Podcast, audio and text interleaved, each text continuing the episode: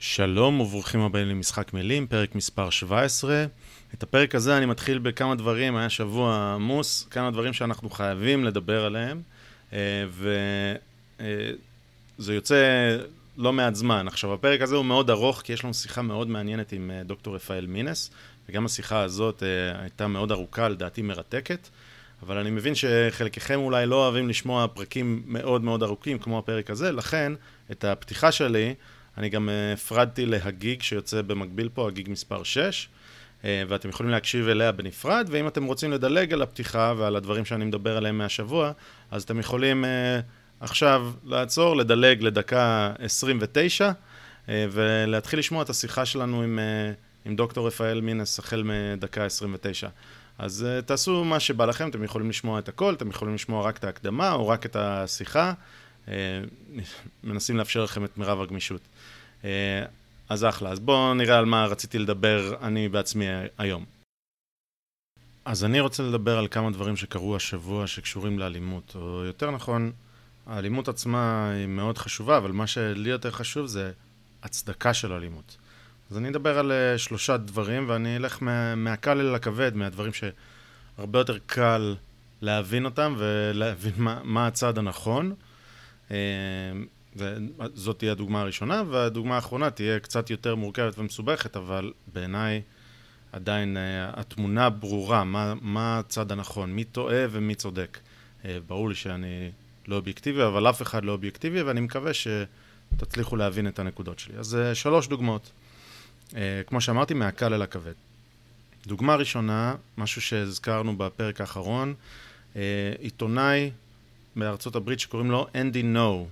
נו זה NGO, הוא uh, ממוצא וייטנאמי, עיתונאי שעובד במגזין אינטרנטי שנקרא קולט, והוא uh, הולך לכל מיני הפגנות, הוא עובד בחוף המערבי בארצות הברית, והשטיק שלו זה זה שהוא הולך ל, לאזורים הדליקים האלה של הפגנות והוא מצלם. אה, סבבה, זה סיכון מסוים, אבל בכל זאת, כולה עיתונאי שהולך ומצלם. אה, אז יש קבוצה שחלקכם כנראה לא שמעתם עליה, שקוראים לה אנטיפה, שזה אנטי פאשיסטס. הם לכאורה, הם השמאל הקיצוני המטורלל בארצות הברית, ולא רק בארצות הברית, יש, יש גם אנטיפה בישראל למי שלא יודע, אבל בארצות הברית הם, אה, הם גדולים והם חזקים, ויש כאלה שטוענים שהם פשוט השתלטו כמעט לגמרי על העיר פורטלנד, לפחות על, אה, על הסדר הציבורי שלה, או על, על המרחב הציבורי שלה. אה, ואנטיפה אה, עושים תמיד אירועים, הפגנות, על כל דבר שתעלו על הדעת, וההפגנות שלהם הן אלימות. אני לא אגיד תמיד, אני אגיד כמעט תמיד. ואלימות לא רק... כנגד פשיסטים, שזה מה שהם טוענים, אלא כנגד עוברי אורח הרבה פעמים.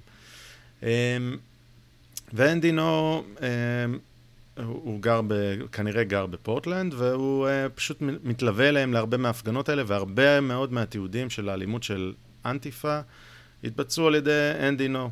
אה, מצלם בווידאו ורואים דברים פשוט, אתם לא תאמינו שזה קורה בארצות הברית ב-2019, וה... וה חוסר נכונות של המשטרה שם אה, לעצור את זה, כי אגב בפורטלנד אה, מפקד המשטרה הוא גם ראש העיר, וראש העיר, אה, אני לא אזהר ואגיד שראש העיר פשוט מסכים עם אנטיפה, בסדר? אה, כדי להיות הוגן עם אנ, אנטיפה, הם חושבים ש, אה, שארצות הברית משתלטים עליה פשיסטים, והם צריכים להגן על, אה, על הסדר הציבורי מהפשיסטים והנאצים שנמצאים בכל פינה. הם רואים בכל פינה נאצים, ולכן צריך להילחם בנאצים עד חורמה וכל האמצעים כשרים. זה האנטיפה. אז אין דינו מתעד אותם, הם בשנה האחרונה הם הבינו מי הוא, והתחילו לאיים עליו, והתחילו לצעוק עליו ולזרוק עליו דברים בהפגנות, ולפני שבוע הוא פשוט הותקף סאקר פאנצ'ט מאחור כמה פעמים, בעיטות, אה, השליכו עליו דברים. עכשיו, מדובר ב, אני יודע, עשרה, חמישה עשר אנשים שעומדים מסביב אה, ותוקפים אותו, נותנים לו מכות, והתגובה של עוברי אורח, יש, יש שם איזה שניים או שלושה שמנסים להרגיע את המצב, אבל יש הרבה עוברי אורח מסביב, או אנשים אחרים שרואים את הסיטואציה הזאת של בן אדם קטן, שפשוט חוטף מכות, וכל מה שהוא עושה זה מגן על הראש ומנסה להראות שהוא פסיבי ולא מחזיר. והתגובה שלהם היא לזרוק עליו דברים, לזרוק עליו ביצים, או לתת, לה, לתת לו עוד אגרוף או עוד בעיטה, והוא הותקף, והמשטרה הייתה בקרבת מקום. אגב, לפני התקיפה הזאת הוא הותקף עוד פעמיים, והלך למשטרה, התלונן, אני מדבר באותו יום, כן? התלונן, וחזר לצלם, עד שהוא הותקף באמת במכות שגרמו לו לפציעה, והוא פונה לבית חולים, ו... ואגב, אה, גם האגרופים שהם נותנים, אנטיפה תמיד לובשים מסכות ולובשים כפפות כאלה עם פלסטיק על, ה...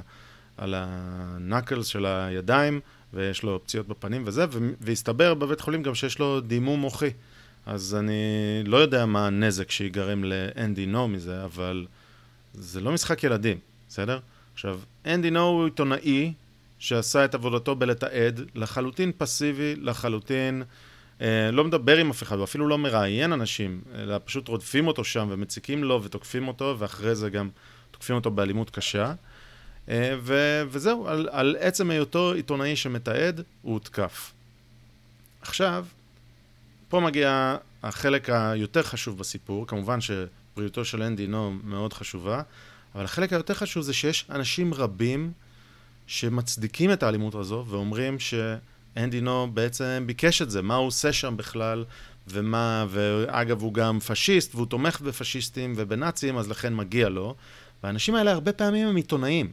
לא רק עיתונאים, אלא גם מועמדים לבתי הנבחרים, אה, ואני אתן פה כמה כישורים של אנשים שפשוט מצדיקים את המתקפה הזאת על אנדי נו. אנשים שאיבדו לחלוטין את העלילה של מה צודק ומה נכון, ומה זה אנרכיה מרושעת, אוקיי? פשוט אנשים מטורללים. אה, והבעיה הגדולה היא שזה, שזה לא ממש ממש הפרינג'. ברור שזה שמאל קיצוני, אבל זה לא אנשים שמוקעים.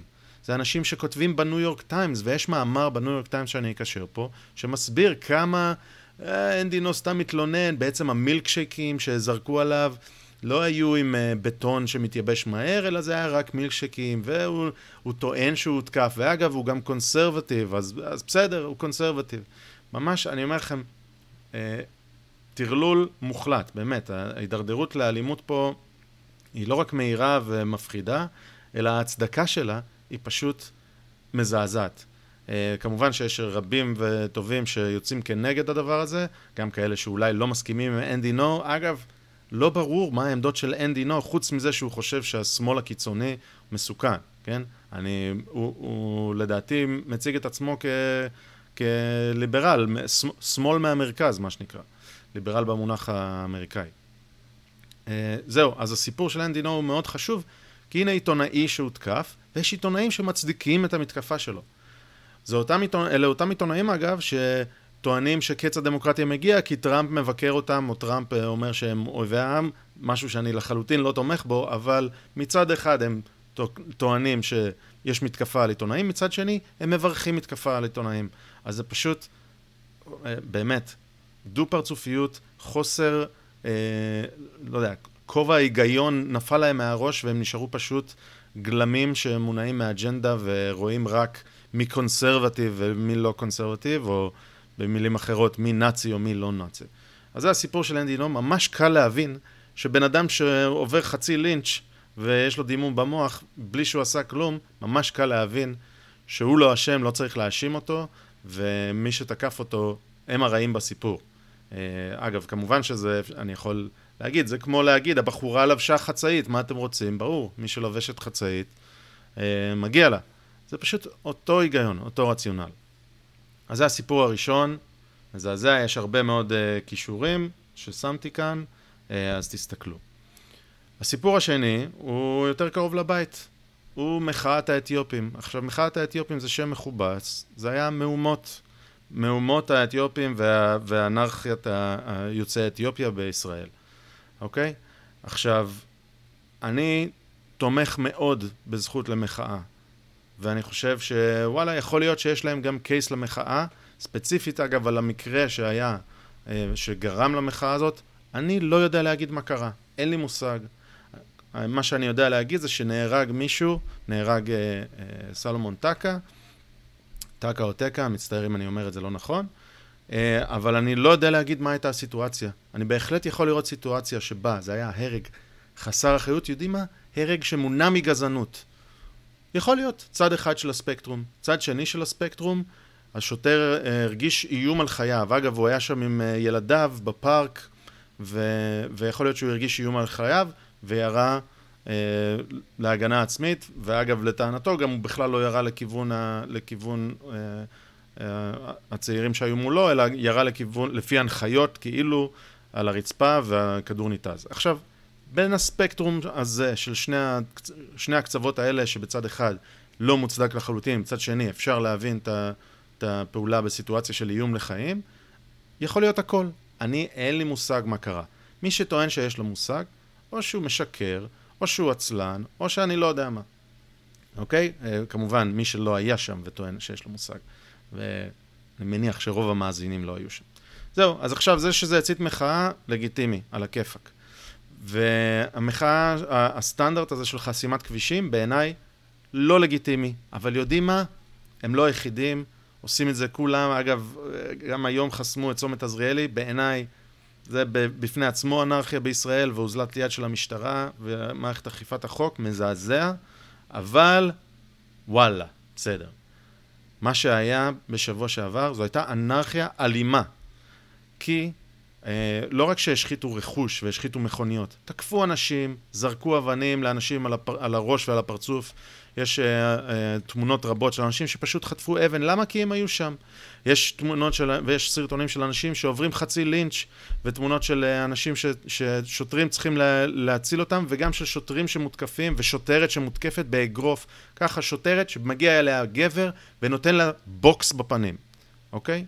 עכשיו זה היה ביותר ממקרה אחד היה, אה, עד כמה ששמעתי, 22 מוקדי הפגנה, ובהרבה יותר ממוקד אחד הייתה שם אלימות. והאלימות אינה מוצדקת. גם אם יש גזענות בישראל, לא מוצדקת האלימות. אוקיי? ואגב, אני, אני טוען ש, שיש גילויי גזענות בישראל, כמו בכל חברה. אני לא חושב שישראל חריגה בזה, אני חושב שצריך לנסות לטפל בזה, ו, ואני, וזה נושא יותר מסובך, אני אשמח להתעכב עליו באיזשהו פרק, אבל אני לא רוצה להתעכב על זה כרגע יותר מדי. אמ, אז, אז המחאה סופר לגיטימית, והיא יכולה להיות מחאה חריפה גם, אבל אלימות אינה מוצדקת אף פעם. ומה הסיפור? הסיפור הוא שיש אנשים שמצדיקים את המחאה. עכשיו, זה לא סתם אנשי שוליים, או אנשים שהיו והתפרעו, ואנרכיסטים וזה. זה עיתונאים, זה מועמדים לכנסת, כמו שאני אתן כאן את אה, אלדד יניב, שאומר שזה בסדר, שזה מוצדק, זה מה ש... אה, זו התוצאה של, ה... של הגזענות, וסבבה, קדימה. אה, וזה בלתי מקובל. עכשיו, הטענה שלי, בדומה למה שאמרתי על העיתונאים שמתלוננים על, ה, על, תקיפ, על זה שעיתונאים מותקפים ואז הם מברכים על תקיפת עיתונאי, גם פה, אה, ברגע שאנשים מעודדים את האלימות הזאת הרנדומלית, גם אלימות כנגד עוברי אורח תמימים, אוקיי? אז הם פשוט לא מצליחים, הדו-פרצופיות וכובע ההיגיון לא מצליח לשים את עצמם בסיטואציה, להבין שיכול להיות שמחר הם אלה שייתקעו למצב כזה, אוקיי? ייקלעו למצב של הפגנה אלימה, והם אלה שיחטפו את הבוקס בפנים. הם אלה שיהיו עם הילד שלהם בדרך למרפאה, וייתקעו ייתקעו עם הילד הקטן שלהם בוכה באוטו, וזה יכול להיות גם בחום, וזה יכול להיות גם שנגמר להם הדלק ברכב, והם נתקעים ככה ב- עם הרכב באמצע הכביש באמצע יום חם. זה יכול להיות. פשוט לא שמים לב שיש השלכות לדברים האלה, כי השלכות להכלה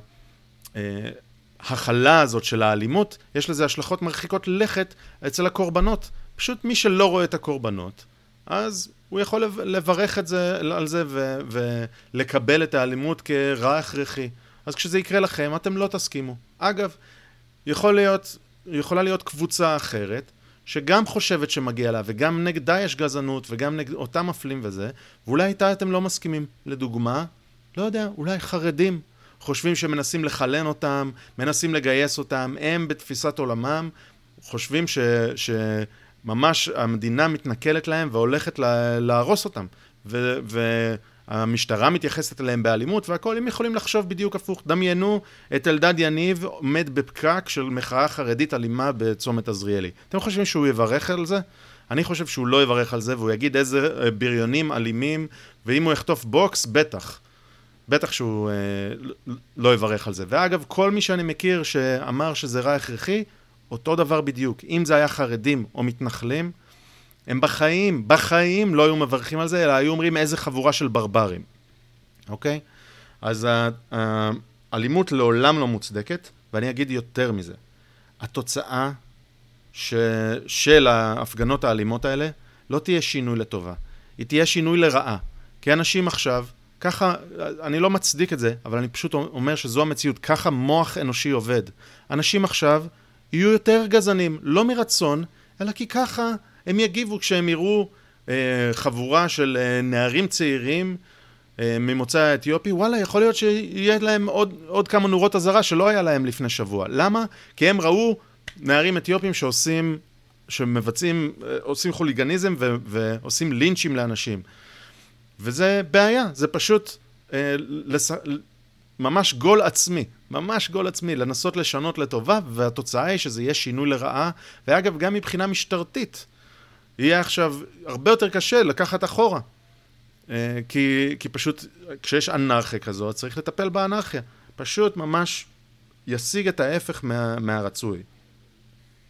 אז זה היה המקרה השני. אני חושב שעדיין זה מאוד קל ופשוט להבין מה נכון. נכון לא לברך על אלימות ולא לקבל אלימות, אבל וואלה, אולי זה קצת יותר מורכב, כי באמת יש פה נושאים מורכבים של חברה ו- וגילויי גזענות ודיכוי וזה. אולי. עדיין, מאוד מאוד ברור לי שאלימות לא מוצדקת. יופי. אז זה היה הנושא השני. הנושא השלישי הוא טומי רובינסון. עכשיו, מי מכם שלא יודע מי זה טומי רובינסון, דיברנו עליו בעבר, אה, ולא עשינו פרק שלם שמסביר את כל הסיפור, ואני מקווה מאוד שנעשה בקרוב, אנחנו בתקשורת עכשיו אה, מישהו שיעזור לנו לעשות אה, פרק כזה. אבל טומי רובינסון הוא בבריטניה, אוקיי? הוא פעיל חברתי שהפך להיות עיתונאי עצמאי, בסדר? הוא התחיל כפעיל חברתי כי הוא ראה שבעיר שלו, איפה שהוא גדל, בלוטון באנגליה, יש תופעה רחבה ומתרחבת שזוכה להתעלמות מוחלטת, והיא תופעה של grooming gangs. grooming gangs זה שם מכובס לכנופיות של פדופילים שאונסים ילדות, אוקיי? שלוקחים ילדות, ממכרים אותן לסמים, או אה, מפתים אותן להגיע ולהיות אה, שפחות מין למשך שנים למאות, עשרות, מאות ואלפי גברים. עכשיו יש הוא התחיל לדבר על זה בסוף שנות אה, האלפיים, לקראת 2010, וזכה להתעלמות, זכה להאשמות כגזען מוחלט, כפשיסט, כי לא אמרתי, אבל הגרומינג גנגס האלה זו תופעה שקורית אצל האוכלוסייה המוסלמית בבריטניה, הרבה מאוד אה, יוצאי פקיסטן, אבל לא רק, ממש לא רק. אה, והוא אה, התחיל... אה, להציף את זה, אמר, מה זה, יש לי, יש לי נערות בשכונה שאני מכיר, הבת של השכן וה, והבת של השכן האחר, שנאנסות פשוט. והמשטרה מתעלמת מזה, לא רק, לא רק זה, יש תיעודים שמראים שהמשטרה קיבלה הנחיות להשתיק את זה כדי לא, ל, לא להיראות גזעניים, בסדר? אה, וזה התרחש במשך שנים, אוקיי? זה התרחש כנראה עוד מסוף שנות ה-80. ובמשך שנים על גבי שנים, נערות קטינות, בנות 10, 11, 12, 16, נאנסו והפכו לשפחות מין. אז הוא היה הראשון שהציף את זה, ואחרי שהוא הוכה כגזען, לאט לאט הסיפורים האלה באמת התחילו לצוף. היום כבר יש כמה, עשרות סיפורים שיצ... שיצאו וצפו, ובאמת אלפי, אלפי, עשרות אלפי נערות עברו, אה, דור שלם של נערות באזורים מסוימים, עברו את החוויה הזאת ונאנסו, ו... ו... באמת, זה, זה היה אונס שני, היחס שהן קיבלו מהרשויות. פשוט הורים שמתחננים לשוטרים לעשות משהו והשוטרים משתיקים אותם. אה, אז הוא היה פעיל חברתי מאוד אנרגטי בגלל הנושא הזה, אה, וזה פתח את עיניו לבעיות אחרות שיש בבריטניה, ויש בעיות רבות אחרות. אה, ואחרי שהוא היה פעיל חברתי, הוא עזב את הקבוצה שהוא הקים, כי הגיעו לשם גזענים אמיתיים, אז הוא... לא רצה להיות מקושר אליהם, עזב והפך להיות עיתונאי עצמאי. עכשיו, הוא נרדף כל השנים על ידי הממסד, ובאמת, אני אפרט את זה בפרק אחר, אבל לפני שנה הוא עמד מחוץ לבית משפט, אה, לאחר שחבורה של, כנופיה של grooming gang, אה, אה, המשפט שלהם מתנהל, למעשה המשפט הסתיים, הם קיבלו פס, פסק דין כאשמים, והם הגיעו שוב לבית המשפט כדי לקבל את גזר הדין, את העונש. והוא אה, עמד מחוץ לבית המשפט, אה, צילם אותם, עשה live בפייסבוק, אה, דיבר למצלמה, עשה כאילו אה, אה, דיווח, דיווח זמן אמת, וכשהם הגיעו לבית משפט צילם אותם ואמר איך אתה מרגיש לגבי גזר הדין היום, וכמובן חטף קללות חזרה וזהו, הוא לא בדיוק היה הכי נחמד, אבל, אבל הוא גם לא היה אגרסיבי ולא איים ולא שום דבר, שאל איך אתה מרגיש כל פעם שבן אדם מגיע, וזהו. אחרי כמה דקות, טומי רובינסון נחטף מהרחוב על ידי המשטרה, והועלם למשך כמה שעות. אה, הוא הגיע, לש... עוד באותו יום, הגיע לשופט בלי עורך דין, והשופט גזר עליו 13 חודשי, חודשי מאסר. עוד באותו יום הוא נשלח לכלא, אוקיי? והטענה הייתה שזה היה ביזיון בית המשפט, ואחרי זה טענה אחרת של הפרת הסדר הציבורי, או הפוך, ו- וזה. יש בבריטניה חוקים שאסור לדווח על משפטים שמתרחשים, אוקיי? כי, כדי לא להשפיע על חבר המושבעים. אבל יש פה כמה בעיות. אני אסיים את הסיפור ואז אני אגיד מה קרה השבוע. אה, יש פה כמה בעיות. הדבר הראשון, שהמידע, כל המידע על המשפט הזה כבר פורסם. פורסם ב-BBC ו- ו- ובמקומות אחרים. שתיים, המשפט נגמר, זה היה גזר דין, לא פסק דין. שלוש, המגבלות על המשפט הזה הוסרו כבר. הוסרו באתר הרשמי, הוסרו המגבלות, אפשר היה לדבר עליו. ו... ו... זהו, יש בעיות נוספות, אבל בואו נשאיר את זה כאן. יופי, אז הוא נחטף מהרחוב על ידי המשטרה, בילה שלושה חודשים בכלא, מהם חודשיים וחצי היו בבידוד, כי אה, בכלא ששלחו אותו אליו, כלא maximum security prison, עם אה, אה, רוב מוסלמי גדול, היה איום אה, ממשי על חייו, והיו צריכים לשים אותו בבידוד כדי להגן עליו. ממש כדי לשבור אותו, אני חושב, שמו אותו בבית הכלא הזה. ואחרי כמה חודשים הערעור שלו התקבל, בית הדין לערעורים זרק את ה case מכל המדרגות. אמר שהיה שם טיפול לא ראוי, כושל והכול. יופי. אנחנו מגיעים לימינו אנו, כי כמובן שהפרקליטות בבריטניה, למרות שהוא כבר היה שלושה חודשים בכלא על דיווח, החליטה להגיש, לעשות ריטריי, לעשות את המשפט מחדש. האישום נגדו התחלף, כי האישום הקודם כמובן לא החזיק מים. האישום נגדו הפך להיות עכשיו פתאום גרימת חרדה לאנשים שעומדים אה, למשפט. כמובן שאותם אנשים הם אנסי קטינים, כן?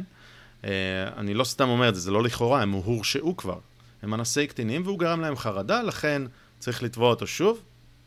וזה הגיע לבית משפט יחסית גבוה בבריטניה, אני לא מכיר את כל הדרגות שם של בית משפט, אבל באולד ביילי, שזה אחד מבתי המשפט הגבוהים יותר בבריטניה, והשבוע היה המשפט שלו, יומיים. ואני קצת עוקב אחרי הדבר הזה, כמובן שאין לי את כל הפרטים ואני לא משפטן, אבל זה נראה כאילו למדינה אין קייס, פשוט אין קייס. טוענים שהמגבלות הוסרו, אבל זה היה טעות באתר, טוענים שהוא דיווח והוא גרם חרדה, טוענים כל מיני דברים. אין שם קייס לפגיעה במשפט עצמו. והשופט השבוע מצא את טומי רובינסון אשם פעם נוספת. להזכירכם, הוא כבר היה שלושה חודשים בכלא, כן? עכשיו הוא עומד בפני סכנה להישלח לעוד ש... עד שנתיים לכלא על הדבר הזה, אוקיי? שוב עיתונאי, שוב שנרדף ו... והולכים להשתיק אותו ולשלוח אותו לכלא, אוקיי? וזה סיפור, אגב, סיכוי גבוה שאם הוא, ש... הוא יישלח לכלא, הוא לא ישרוד את הכלא, הוא ימות, כי יהרגו אותו בכלא. בסדר? כי הוא, בוא נגיד בלשון המעטה, מאוד לא פופולרי בקרב אוכלוסיית בתי הכלא בבריטניה. אמ, אז הסיפור הוא שעיתונאים רבים בבריטניה, שתופסים אותו עדיין ומציגים אותו כגזען ופשיסט ונאצי, מה שלא ראיתי שום ראייה על הדבר הזה, ואני עוקב אחריו די הרבה, אה, הם טוענים, הם שמחים וצוהלים שהוא הורשע, ומצטטים את השופט בצורה לא נכונה על מה הוא עשה, ו- ויופי, זה הכל טוב. עכשיו, בדרך למשפט של טומי רובינסון, צבא של עיתונאים מצלם אותו, מראיין אותו, איך אתה מרגיש? איך אתה מרגיש לפני המשפט? מה, מה, מה התחושות שלך ו- והכל? וגם ביציאה מהמשפט, מה התחושות והכל? וזה בדיוק מה שטומי רובינסון עשה. ואותם עיתונאים לא מצליחים לתפוס בראש שלהם שהם עושים בדיוק את מה שהוא עשה, והשליחה שלו לכלא מסכנת אותם. אוקיי? אני ראיתי רק עיתונאית אחת מה-BBC, וכמובן אני לא עוקב אחרי כולם, אבל אחת שאומרת שהיא לא תומכת בטומי רובינסון, אבל וואלה, השליחה שלו לכלא גורמת לה לחששות, כי היא מצאה את עצמה חושבת על זה, ווואלה, גם אני עשיתי את זה פעם. מה את אומרת? אז א', כל הכבוד לה, אני, אני קצת uh, צוחק על זה, אבל, אבל כל הכבוד לה שהיא מצליחה להיות הגונה לפחות, ולהבין שזה משפיע עליה. אבל עיתונאים רבים רבים לא מצליחים להבין את זה, uh, ואני שם פה קישור לשיחה של טומי רובינסון עם כתבת מה-BBC שלא מצליחה להבין שהיא עושה את מה שהוא עשה. ושהיא, לצורך העניין, התקדים הזה יכול לשלוח אותה לכלא לשנתיים עכשיו. כמובן שהיא לא תלך לכלא לשנתיים, כי טומי רובינסון הוא דמות נרדפת. דמות נרדפת על ידי הממסד בבריטניה, ואני, שוב, נעשה עליו פרק, ו, ואנחנו נפרט למה אני חושב ככה. זהו. אני uh, עכשיו צריך uh, לקבל את עונשו ביום חמישי הקרוב, יום חמישי ה-12 ביולי.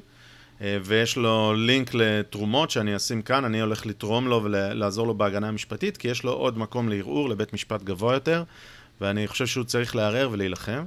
אבל אני, יש לי איזושהי פנטזיה, פנטזיה שלי שלא תקרה בחיים, אבל וואלה, אני אנסה פה, שמדינת ישראל תיתן לטומי רובינסון מקלט, כי הוא פליט, הוא צריך להיות פליט, הוא ומשפחתו מבריטניה, כי הוא נרדף על ידי השלטונות הבריטים, והוא צריך להעניק לו מקלט, הוא תומך נלהב של ישראל אגב, ובוא נעניק לו מקלט בישראל, כי הוא פשוט נרדף בארצו.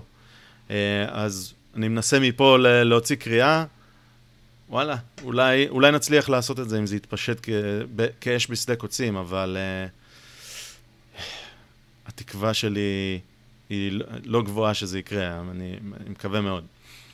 Uh, זהו, אז אותי זה סיפור מזעזע. למה אלימות אגב? כי זה אלימות של המדינה. אוקיי? המדינה, אנחנו נותנים לה מונופול על אלימות, זה העיקרון של, אה, של uh, מדינות הלאום. נותנים למדינה מונופול על אלימות כדי לשמור על מנהל תקין וכדי לשמור עלינו מדיכוי אחד של השני, של האזרחים אחד את השני, ואנחנו צריכים לבקר ולסמוך על המדינה שלא תתעלל בכוח שלה. ופה המדינה מתעללת בכוח שלה. לא רק להשתיק מישהו, לקחת לו את החופש, לקחת לו את הפרנסה, לשים את המשפחה שלו תחת איומים וב, בלי אה, ביטחון, ביטחון כלכלי, זה פשוט רדיפה של המדינה, ושוב, הרבה אנשים, אנשים לא אספסוף מהרחוב, אלא אנשים, אה, אני אגיד רמי מעלה, אבל אנשים ממעמד, בסדר? עיתונאים ואף עיתונאים בכירים, מברכים על זה. אז זאת הבעיה. הבעיה בשלושת הסיפורים האלה היא קבלת האלימות. כי אם מקבלים את האלימות, אנחנו כבר לא בתחילת מדרון החלקלק, אנחנו כבר בספרינט מטה כדור השלג כבר אה, נוסע, ואנחנו במצב מאוד מאוד מסוכן בחברה המערבית. אני, אני לא צוחק. אגב, אני חושב שבישראל המצב הוא יחסית טוב, כי אל, אלה היתרונות של, אה, של קונפליקט מבחוץ, כן? אה, שאין הרבה יתרונות לדבר הזה, אבל זה אחד היתרונות. ישראל צריכה להישאר מלוכדת כדי לא לקרוס. אבל החברות המערביות האחרות, אין uh, את הקונפליקט מבחוץ, אין להם את זה, יש להם רק את הקונפליקט מבפנים, שמפורר להם את החברות האלה.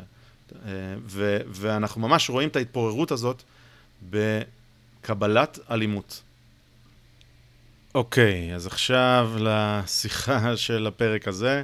אה, היום זוהר ואני מדברים עם אה, דוקטור רפאל מינס, שהוא דוקטור לפיזיקה ומרצה באוניברסיטת אריאל.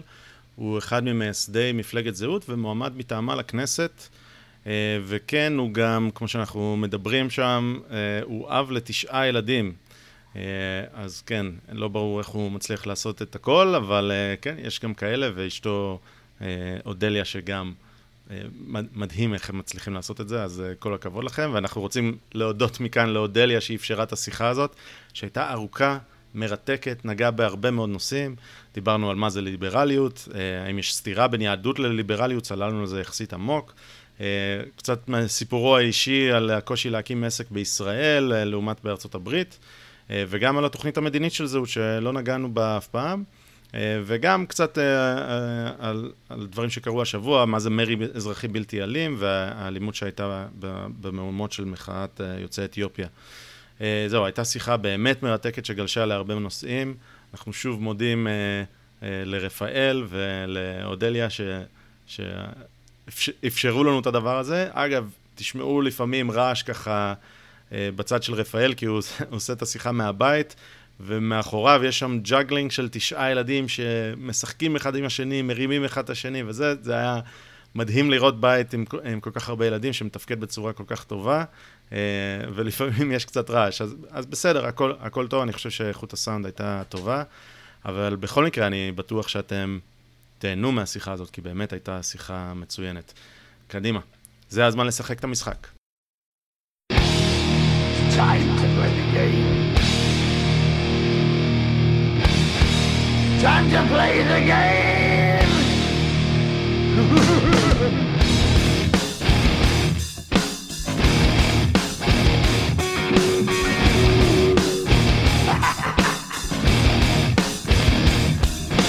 It's all about the game and how you play it. All about control. And if you can take it, all about your debt. And if you can play it, it's all about שלום, ברוכים הבאים למשחק מילים, אני שחר.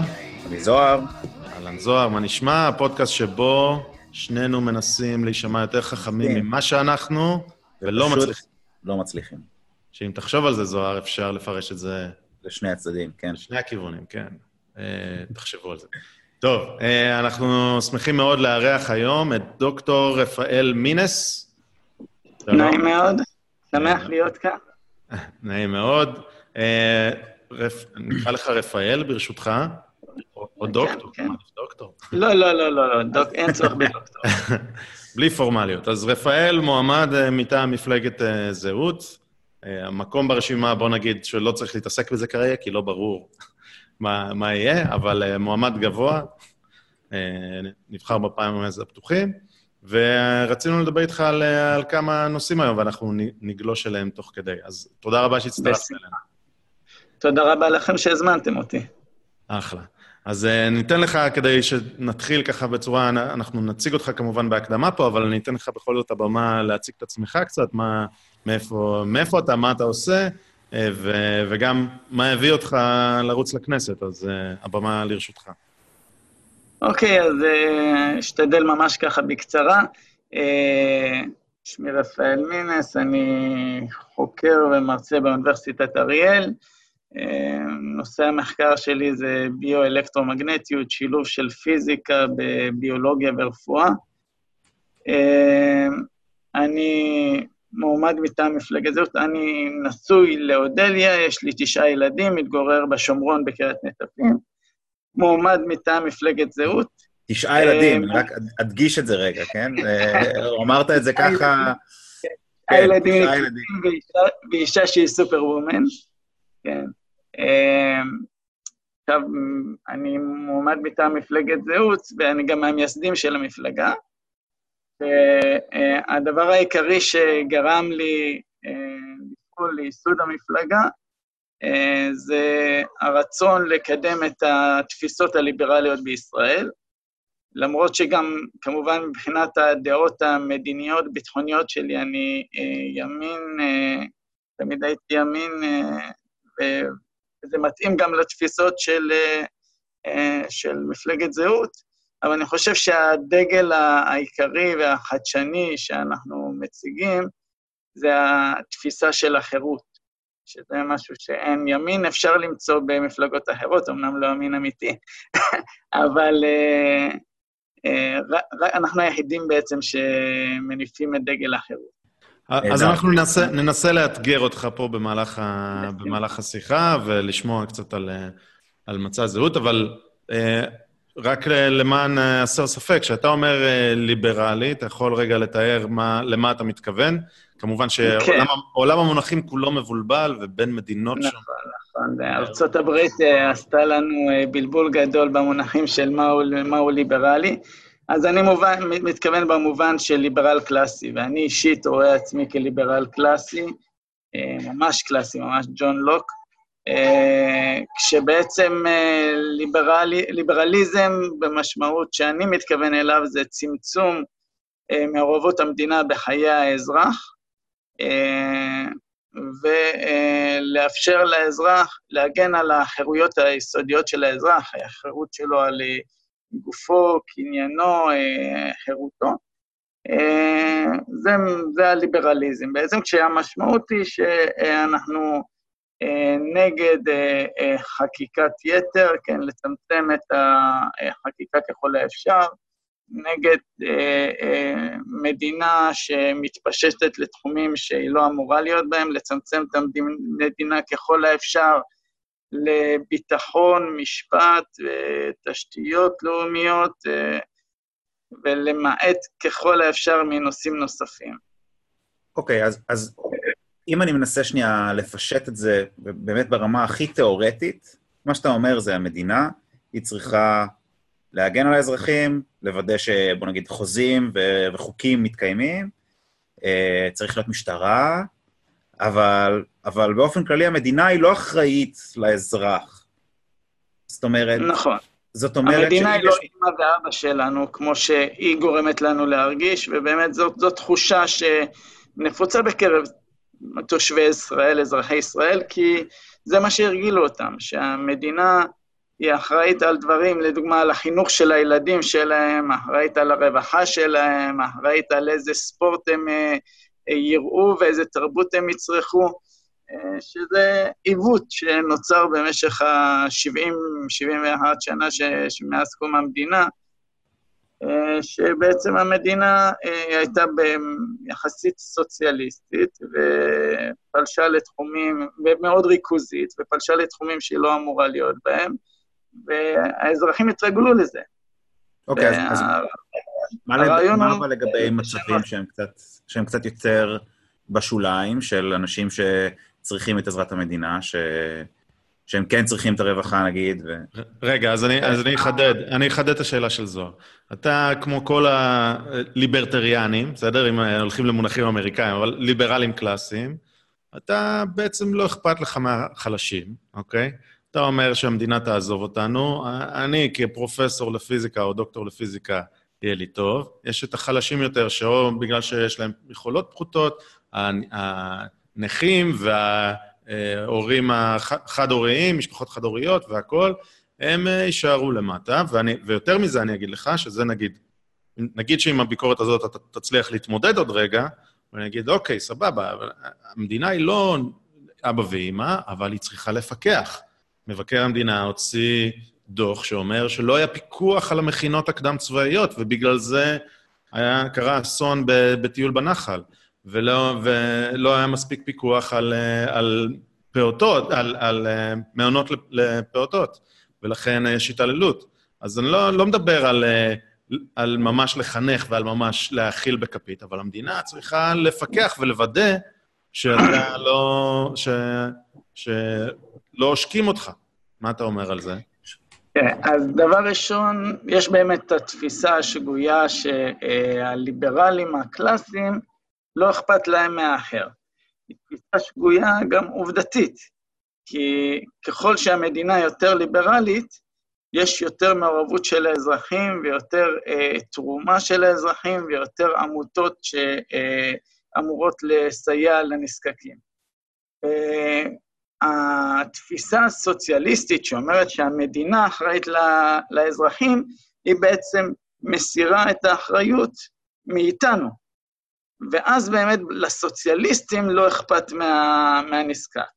אני אתן לך דוגמה, חבר הכנסת, אני זוכר, זה היה אילן גלאון, שהוא מתנגד אה, לכך שיש עמותות כמו, שמחלקות מזון לנזקקים.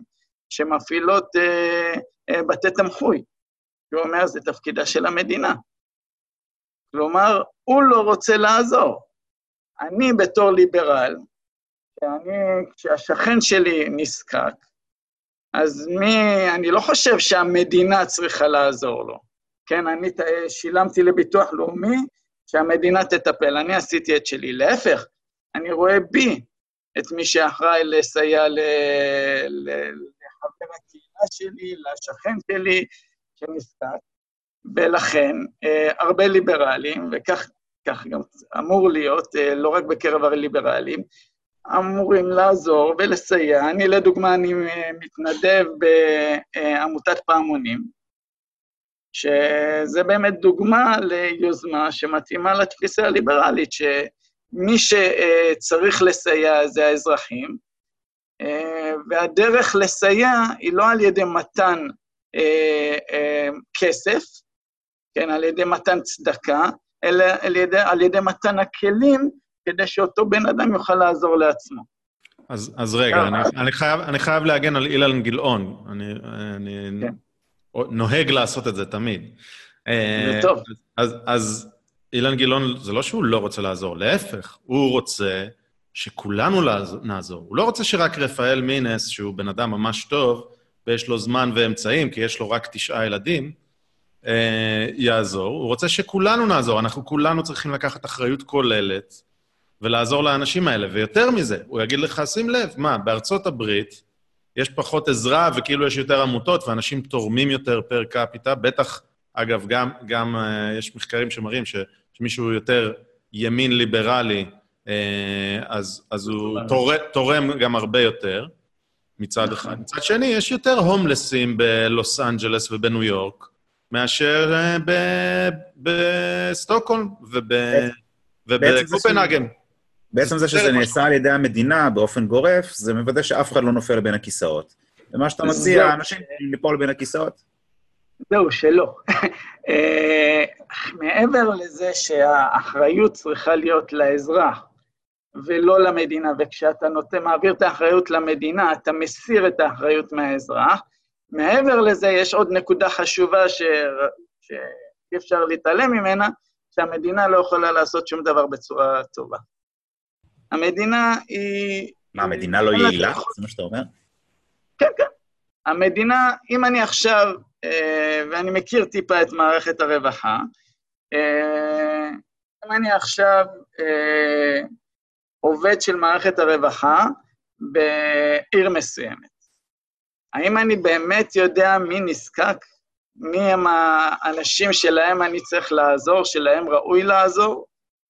אה, בדרך כלל לא. מי שמכיר אותם זה אנשי הקהילה שלהם. הם יודעים איזה בן אדם אה, בשכונה נזקק, מי הוא רק רמאי ורוצה לקבל כסף והוא אה, עובד על המדינה, כן, והוא מקבל כסף או כי הוא רימה אותם, או כי הוא יודע לדפוק על השולחן ולהפוך שולחנות ולצעוק, ואז הוא מקבל את התקציבים. אה, לעומת זאת, אה, האנשים שהם באמת אה, נזקקים, והם לא, לא אוהבים לצעוק ולנפנף בנזקקות שלהם, הם אלה שנופלים בין הכיסאות, כן? המדינה בעצם גורמת לאדם לאבד את ממד הבושה בנזקקות. שממד הבושה בנזקקות הוא, הוא מאוד חשוב, כי הוא זה שיוצר את התמריץ לצאת מהנזקקות. המדינה, כשהמדינה אה, היא זאת שמחלקת את הכסף, אם אתה מתבייש בנזקקות שלך, יהיה לך קשה מאוד לקבל את הכסף מהמדינה. כי אתה צריך לפנות עליהם למדינה, אתה צריך לנדנד להם, אתה צריך להראות, אוי, כמה אני מסכן, כמה אני זה, כדי ו... שיביאו לך. ולקבל מהשכן שלך זה יותר קל. כשהנזקקים מאבדים את מעמד הבושה, הם מאבדים את ה... גם נפגע התמריץ לצאת מהנזקקים. זה מחקר, אה, שכח, איך הספר? Losing Ground. Losing Ground, ספר שנכתב בשנות ה-80 בארצות הברית, והוא מראה אמפירית שבאמת אה, ככל שנותנים יותר, אה, ככל שהמדינה מחלקת יותר כספי רווחה, מצבם של העניים נהיה יותר קשה, והם פחות פועלים כדי לצאת ממצבם הקשה. ספר מדהים, מאוד מומלץ. Losing Ground. נשים, נשים קישור. אז בעצם, בעצם אה, יבוא, אה, יבוא מקטרגיך ויגידו, הנה, עכשיו רפאל הוכיח שהוא אומר שהעניים צריכים להתבייש, סלח לי את זה, העניים צריכים להתבייש. ומה שהוא לא מבין זה שבארץ פשוט אה, פש... התפשטה שחיתות במנגנונים האלה, ובמדינה מתוקנת כמו שוודיה ודנמרק, שם מצליחים לעשות את זה כמו שצריך, והנה תראה, מדינות שבהן הרווחה דואגת לאזרחים בצורה, בצורה מצוינת. ו, ורפאל לא, לא איתי מנסה לשנות את הדברים האלה כדי שהם יעבדו באמת, אלא הוא מנסה להוציא, להוציא את המדינה מזה, ואז אדם לאדם זאב. לא. דבר ראשון, אה, אם נלך אחורה כשהיינו ילדים, אני לא יודע בני כמה אתם, אני כבר זקן, בן 41, ואני זוכר כשהייתי ילד, שאנשים התביישו ללכת לחתום אבטלה, התביישו אה, לקבל אה, אה, צדקה, אה, וזה, וזה טוב, כן? כי שוב פעם, כי זה מה שנותן את התמריץ לצאת מהמצב שבו אני נמצא, מהמצב הלא טוב שבו אני נמצא. אם אין לי את הממד הזה, כן, אני הופך להיות אה, איש סעד מקצועי, כן, נתמך סעד מקצועי. ו- וזה לא טוב. ממד הבושה הוא חשוב כדי לעזור לאדם, לא כדי ש- שהוא, שאני ארגיש מתנשא עליו, בשביל לעזור לו. אז זה לגבי הבושה. לגבי אה, אה, מה אני רואה, איך אני רואה את הסיוע של ה, לנזקקים, אני רוצה להחזיר את תחושת האחריות לאזרחים. לאזרחים כדי שהם ירצו לעשות, לסייע אה, לשכנים שלהם, לנזקקים, אה, כי הם יעשו את זה בצורה הכי טובה, וכבר היום אנחנו רואים את זה, גם במצב היום, שבו המדינה מאוד ריכוזית, עדיין הדרך הכי יעילה לסייע לאנשים זה דרך העמותות, שהן לא ממשלתיות, כן? לדוגמה פעמונים, לדוגמה יד שרה, עזר מציון, אפילו המדינה, כשהיא רוצה, במקרים אה, קשים, היא מעבירה לאותן עמותות. כי באמת העמותות האלה עולות בצורה הרבה יותר יעילה מהמדינה. כי כמו שאמרתי, המדינה, כל דבר שהיא תעשה, היא לא תעשה בצורה טובה, היא לא יכולה לעשות את זה, כל דבר שהיא תעשה, היא תעשה בצורה פחות טובה ממה שיעשה השוק החופשי. ולכן... Okay. אוקיי. אתה יכול אבל להסביר את הסטייה של דנמרק? אה, אין סטייה של דנמרק. אוקיי, okay. אה, תסביר. דנמרק, דנמרק היא לא מדינה סוציאליסטית. כל המדינות הנורבגיות נמצאות מעלינו במדד ה, אה, מדד הליברליזם או מדד השוק החופשי. כול, כולן, כל המדינות הנורבגיות, הם, השוק שם הוא יותר חופשי מאצלנו, המדינה היא פחות ריכוזית. אפילו הדרך שבה הם גובים מיסים אה, אה, היא פחות פרוגרסיבית מאצלנו. כולם שם משלמים מיסים, לא כמו בארצות הברית או בישראל, שיש 50% מהאוכלוסייה שלא משלמים מס. אז uh, המצב שם, uh, המדינות האלה הן ממש לא סוציאליסטיות. מה שכן, לוקחות הרבה uh, מיסים ונותנות הרבה שירותים. כשהן היו באמת יותר סוציאליסטיות, uh, זה הביא אותם למצב כלכלי לא טוב, ורובם עשו תיקון. ועליהן נאמר שבאותה תקופה, שהן כן היו סוציאליסטיות, שהמדינה יכולה להיות סוציאליסטית כל עוד יש לה כסף מהתקופה שהיא הייתה קפיטליסטית. ברגע שהכסף הזה נגמר, כבר אי אפשר להמשיך להיות סוציאליסטיות, והם באמת נאלצו לעשות תיקון. אה, בקטעים שבו... סליחה? כן. דבר, דבר, סליחה. בקטעים שבו הן כן אה, מעורבות יתר על המידה, אה, המצב שלהם באותו תחום לא טוב. לדוגמה, מצב המערכת הרפואה בשוודיה אה, ממש לא טוב. היא דוגמה ממש רעה למערכת רפואה אה, על ידי המדינה. הזמני ההמתנה שם מאוד ארוכים, השירות שאתה מקבל הוא לא טוב. אז זה לא, לא נכון להצביע על מדינות הנורבגיות, להגיד הן סוציאליסטיות, והמצב שם טוב. הן לא סוציאליסטיות, ובקטעים שהן כן סוציאליסטיות, המצב לא טוב. והלוואי ונגיע להיות במדד שוק חופשי כמו אותן מדינות. אז, אז המדד מבחינתך זה מדד השוק החופשי? ככל שמדינה יותר גבוהה שם, ככה הסיכוי שלנו. זה מה שקובע עד כמה המדינה מעורבת בשוק בעצם. עד כמה המדינה נותנת חופש כלכלי. כשחשוב לי מאוד להזכיר שאני ליברל לא בגלל הקטע הכלכלי. אני ליברל של זכויות. רוב, יש הרבה מהליברלים, הם, הם יותר, הם בעצם הליברליזם שלהם מסתכם בקפיטליסטיות. אני תומך בקפיטליזם לא בגלל שזו השיטה הכלכלית היעילה ביותר, למרות שזאת באמת כרגע, עד כמה שידוע לנו, השיטה הכלכלית היעילה ביותר, אני תומך בליברליזם לא כי הוא ממקסם את, ה, הכסף שלי, אני ממק... תומך בליברליזם, בקפיטליזם, כי הוא ממקסם את החופש שלי, כן? אה, אבל אם עכשיו יגלו שיטה כלכלית יעילה יותר מקפיטליזם, אני עדיין אתמוך בקפיטליזם, בגלל שזה ממקסם את החופש שלי. יכול להיות שמבחינה כלכלית היא זכות שיטה טובה אז אני לא קפיטליסט בגלל שזה הכי טוב לכלכלה, אני קפיטליסט בגלל שזה הכי טוב לחופש. ולכן יש ערכים שיותר חשובים לי מהכסף, וזה החופש. אוקיי, okay, אז אתה אומר שבדנמרק יש בעצם חופש, אה, אין סוציאליזם ואפשר לעשות מה שאתה רוצה, מצד אחד, מצד שני כן קצת יש... זה לא באמת שהם אה, אה, הם, הם לא הדוגמה האידיאלית לא למדינה קפיטליסטית, אבל הם יותר קפיטליסטים מאיתנו. כן, בכל זאת, הרווחה בדנמרק היא קצת אבא ואימא. אתה אומר, נותנים חופש לעשות מה שרוצים, אבל מטפלים ב... עם רווחה שהיא לטענתך פחות יעילה. אז בוא, אז בוא נתחבר רגע אליך עם כמה נתונים קטנים. אה, כן. דיברת על המס, בדנמרק גם אין שכר מינימום. נכון. לכל ה... אלה שחושבים ששכר מינימום איכשהו מגן על החלטים. גם יש פחות חקיקה של זכויות עובדים. נכון. כל חוקי העבודה שם הם הרבה פחות פרוגרסיביים מאשר אצלנו. ו... ועוד כמה דברים שהם קצת יותר רכים. הראשון הוא שצריך לזכור שדנמרק ושוודיה ונורבגיה זה מדינות עם אוכלוסייה סופר הומוגנית, שזה מקל מאוד על, ה... על ניהול המדינה, ו... ואגב, גם התרבות שלהם היא תרבות של פרודוקטיביות וזה, ולראיה, גם השוודים וגם הדנים שעוברים לארצות הברית, הם, הם, הם מצבם יותר טוב מהדנים והשוודים שנשארים בדנמרק ובשוודיה, כן. אוקיי? מבחינה, מבחינת כל מיני מדדים, זה קצת, קצת יותר שנוי במחלוקת, מה זה יותר טוב. כמו שציינת, בכל המדינות האלה יש עכשיו בעיה עם המהגרים, בגלל שנותנים את ה... כי כמו שאמרתי, כשאתה מחלק כסף, אתה יוצר שכבות שהופכות להיות תלותיות. בדיוק.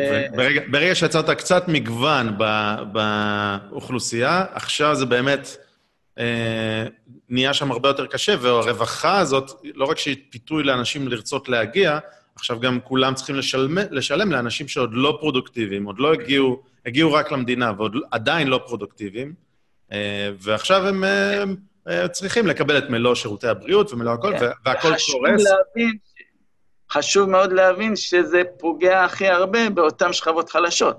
כשאתה מחלק להם כסף, אתה, זה בעצם מלכודת רווחה.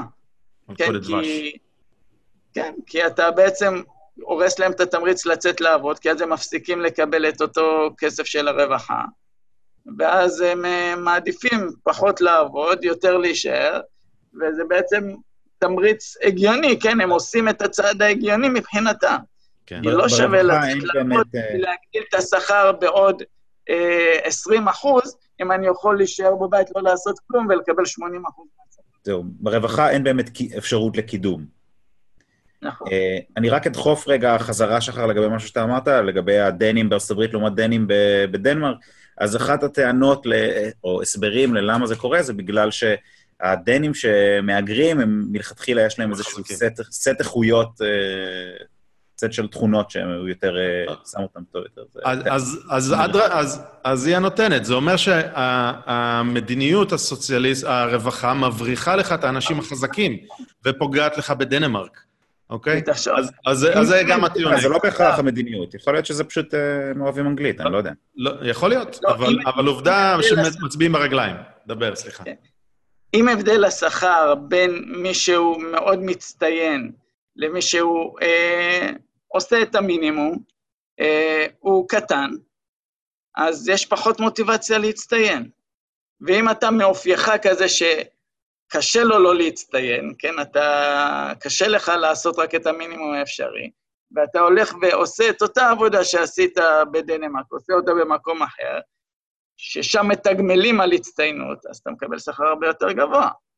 אז uh, זה באמת דוחף אנשים טובים אה, ללכת למקום, זה בכלל, כל השיטה הסוציאליסטית היא גורמת או תמריץ להיות פחות טוב, או לעבור למקום יותר טוב, להבריח את הטובים. חייב לתקוע פה שתי אנקדוטות. הראשונה, להבריח את הטובים, אוקיי? שמו, עשו חוק נוראי בישראל שמגביל את שכר הבכירים בחלק מה, מהגופים, והגופים הפיננסיים ספציפית. והנה, ברחו עד כה שלושה מנכ"לי בנקים, אה, מנכ"לים, מנהלים, נשיאים, לא משנה, התואר לא זה, אבל בכירים, בכירים. ברשויות, הבנ... ברשויות הבנקאיות בישראל, בורחים. בורחים כי הם לא יכולים להרוויח את מה שהם חושבים שמגיע להם, ואילו במקום אחר, הם כן יכולים להרוויח. ממש קל למישהו שמרוויח מיליונים לקחת, לאסוף את כל הדברים שלו, ולנסוע הברית, לנסוע לספרד, לנסוע לדנמרק, אוקיי? אין... אותו דבר בצרפת. אותו דבר בצרפת. מסע עשירים. נכון, נכון, מסה עשירים, וזה גרם לאנשים, לשכבה, לקרם דה לקרם, לברוח. עכשיו, תגידו אליטיסטים וזה, אבל הם אלה שעוזרים לכלכלה אה, להיות, להיות הכי טובה שהיא, שהיא יכולה להיות. אז זה דבר ראשון, זה להבריח אנשים. הדבר השני שאני אגיד, מדי פעם, אה, רפאל, אני נותן פה אנקדוטות בתור מי שגר בארצות הברית, על הטרלול שקורה פה, אוקיי? עד, עדיין לא עשיתי פרק, אה, פרק ממש מקיף על מה שקורה פה, אבל קורה פה טרלול. היה שבוע שעבר את ה debates, העימותים הראשונים בפריימריז של המפלגה הדמוקרטית. זה היה, יש המון מועמדים, היה שני, שני debates, ואחד מהם, המ- המנחים שאלו שאלה כללית את אה, 12 המועמדים שעל הבמה, לא זוכר אם זה היה עשרה או 12, זה לא משנה. אה, דיברו שם על ה Universal Healthcare והתוכניות שלהם לעשות אה, ביטוח בריאות ממשלתי. חלק מהאנשים אומרים שהם יאסרו בחוק ביטוח פרטי, אוקיי? יהיה ביטוח ממשלתי ו- ויאסרו בחוק ביטוח פרטי, אבל אז המנחים שאלו, אוקיי, ירים את ידו מי שחושב שהתוכנית, מי, מי שטוען שהתוכנית ביטוח ממשלתי שלו תכסה גם מהגרים בלתי חוקיים. וכולם, כולם, הרימו את היד. עכשיו, מה, מה זה אומר? אגב, גם לפני זה הם דיברו על זה שצריכים להיות, אה, חלק אמרו, גבולות פתוחים, ואסור לגרש, וצריך לקבל את אלה שזה, ומחנות ריכוז, כל מיני דברים שקורים בארצות הברית, באמת השיח הוא, וואו, מטורף, אבל כולם הראו, הרימו את היד. אין מועמד במפלגה הדמוקרטית שאומר, רגע, שנייה, מה, מה התמריץ פה, אוקיי? יופי, הייתי חייב לתת את שתי האנקדוטות האלה, עכשיו אני חוזר לכובע פרקליט השטן. לצ- לצערי המצב בארצות הברית, במיוחד במפלגה הדמוקרטית, הוא, הוא קטסטרופה והיא שוברת חזק חזק שמאלה. נשמעים שם קולות הזויים שלא נשמעו בעבר, אה, וזה גם שמאל כלכלי וגם פרוגרסיב, פרוג, פרוגרסיבים שמאוד מתנגדים לישראל. אה, ואני מאוד מאוד מקווה שהם לא אה, ייקחו את הנשיאות בבחירות הבאות. כן, אני, אני חושב שבאופן כללי בעולם המערבי דובר האנגלית, שזה ארה"ב, קנדה, אנגליה ואוסטרליה, ניו זילנד, אז הס, השמאל לא כולו אה, מטורלל, אלא אנשי מפתח וה, והמיעוט הרעשני בשמאל הוא מטורלל והוא סוחב את, את הכל שמאלה, ויש הרבה אנשים שהם אומרים, רגע, רגע, מה, מה קורה פה? לאן הלכנו? לאן אנחנו? כולם יכולים, גבולות פתוחים ו, וסוציאליזם חזרה וזה, אז רואים את זה, זה מאוד בולט עם ג'רמי קורבין אה, ו, ועם המפלגה הדמוקרטית. אוסטרליה וניו זילנד, אנשים פחות מכירים, אבל גם שם קורים דברים מטורללים, וקנדה, חבל על הזמן, אבל נושא לפרק בפני עצמו. אה, יופי, הצלחנו לעצבן את מי שהיה איתנו עד עכשיו. מצוין.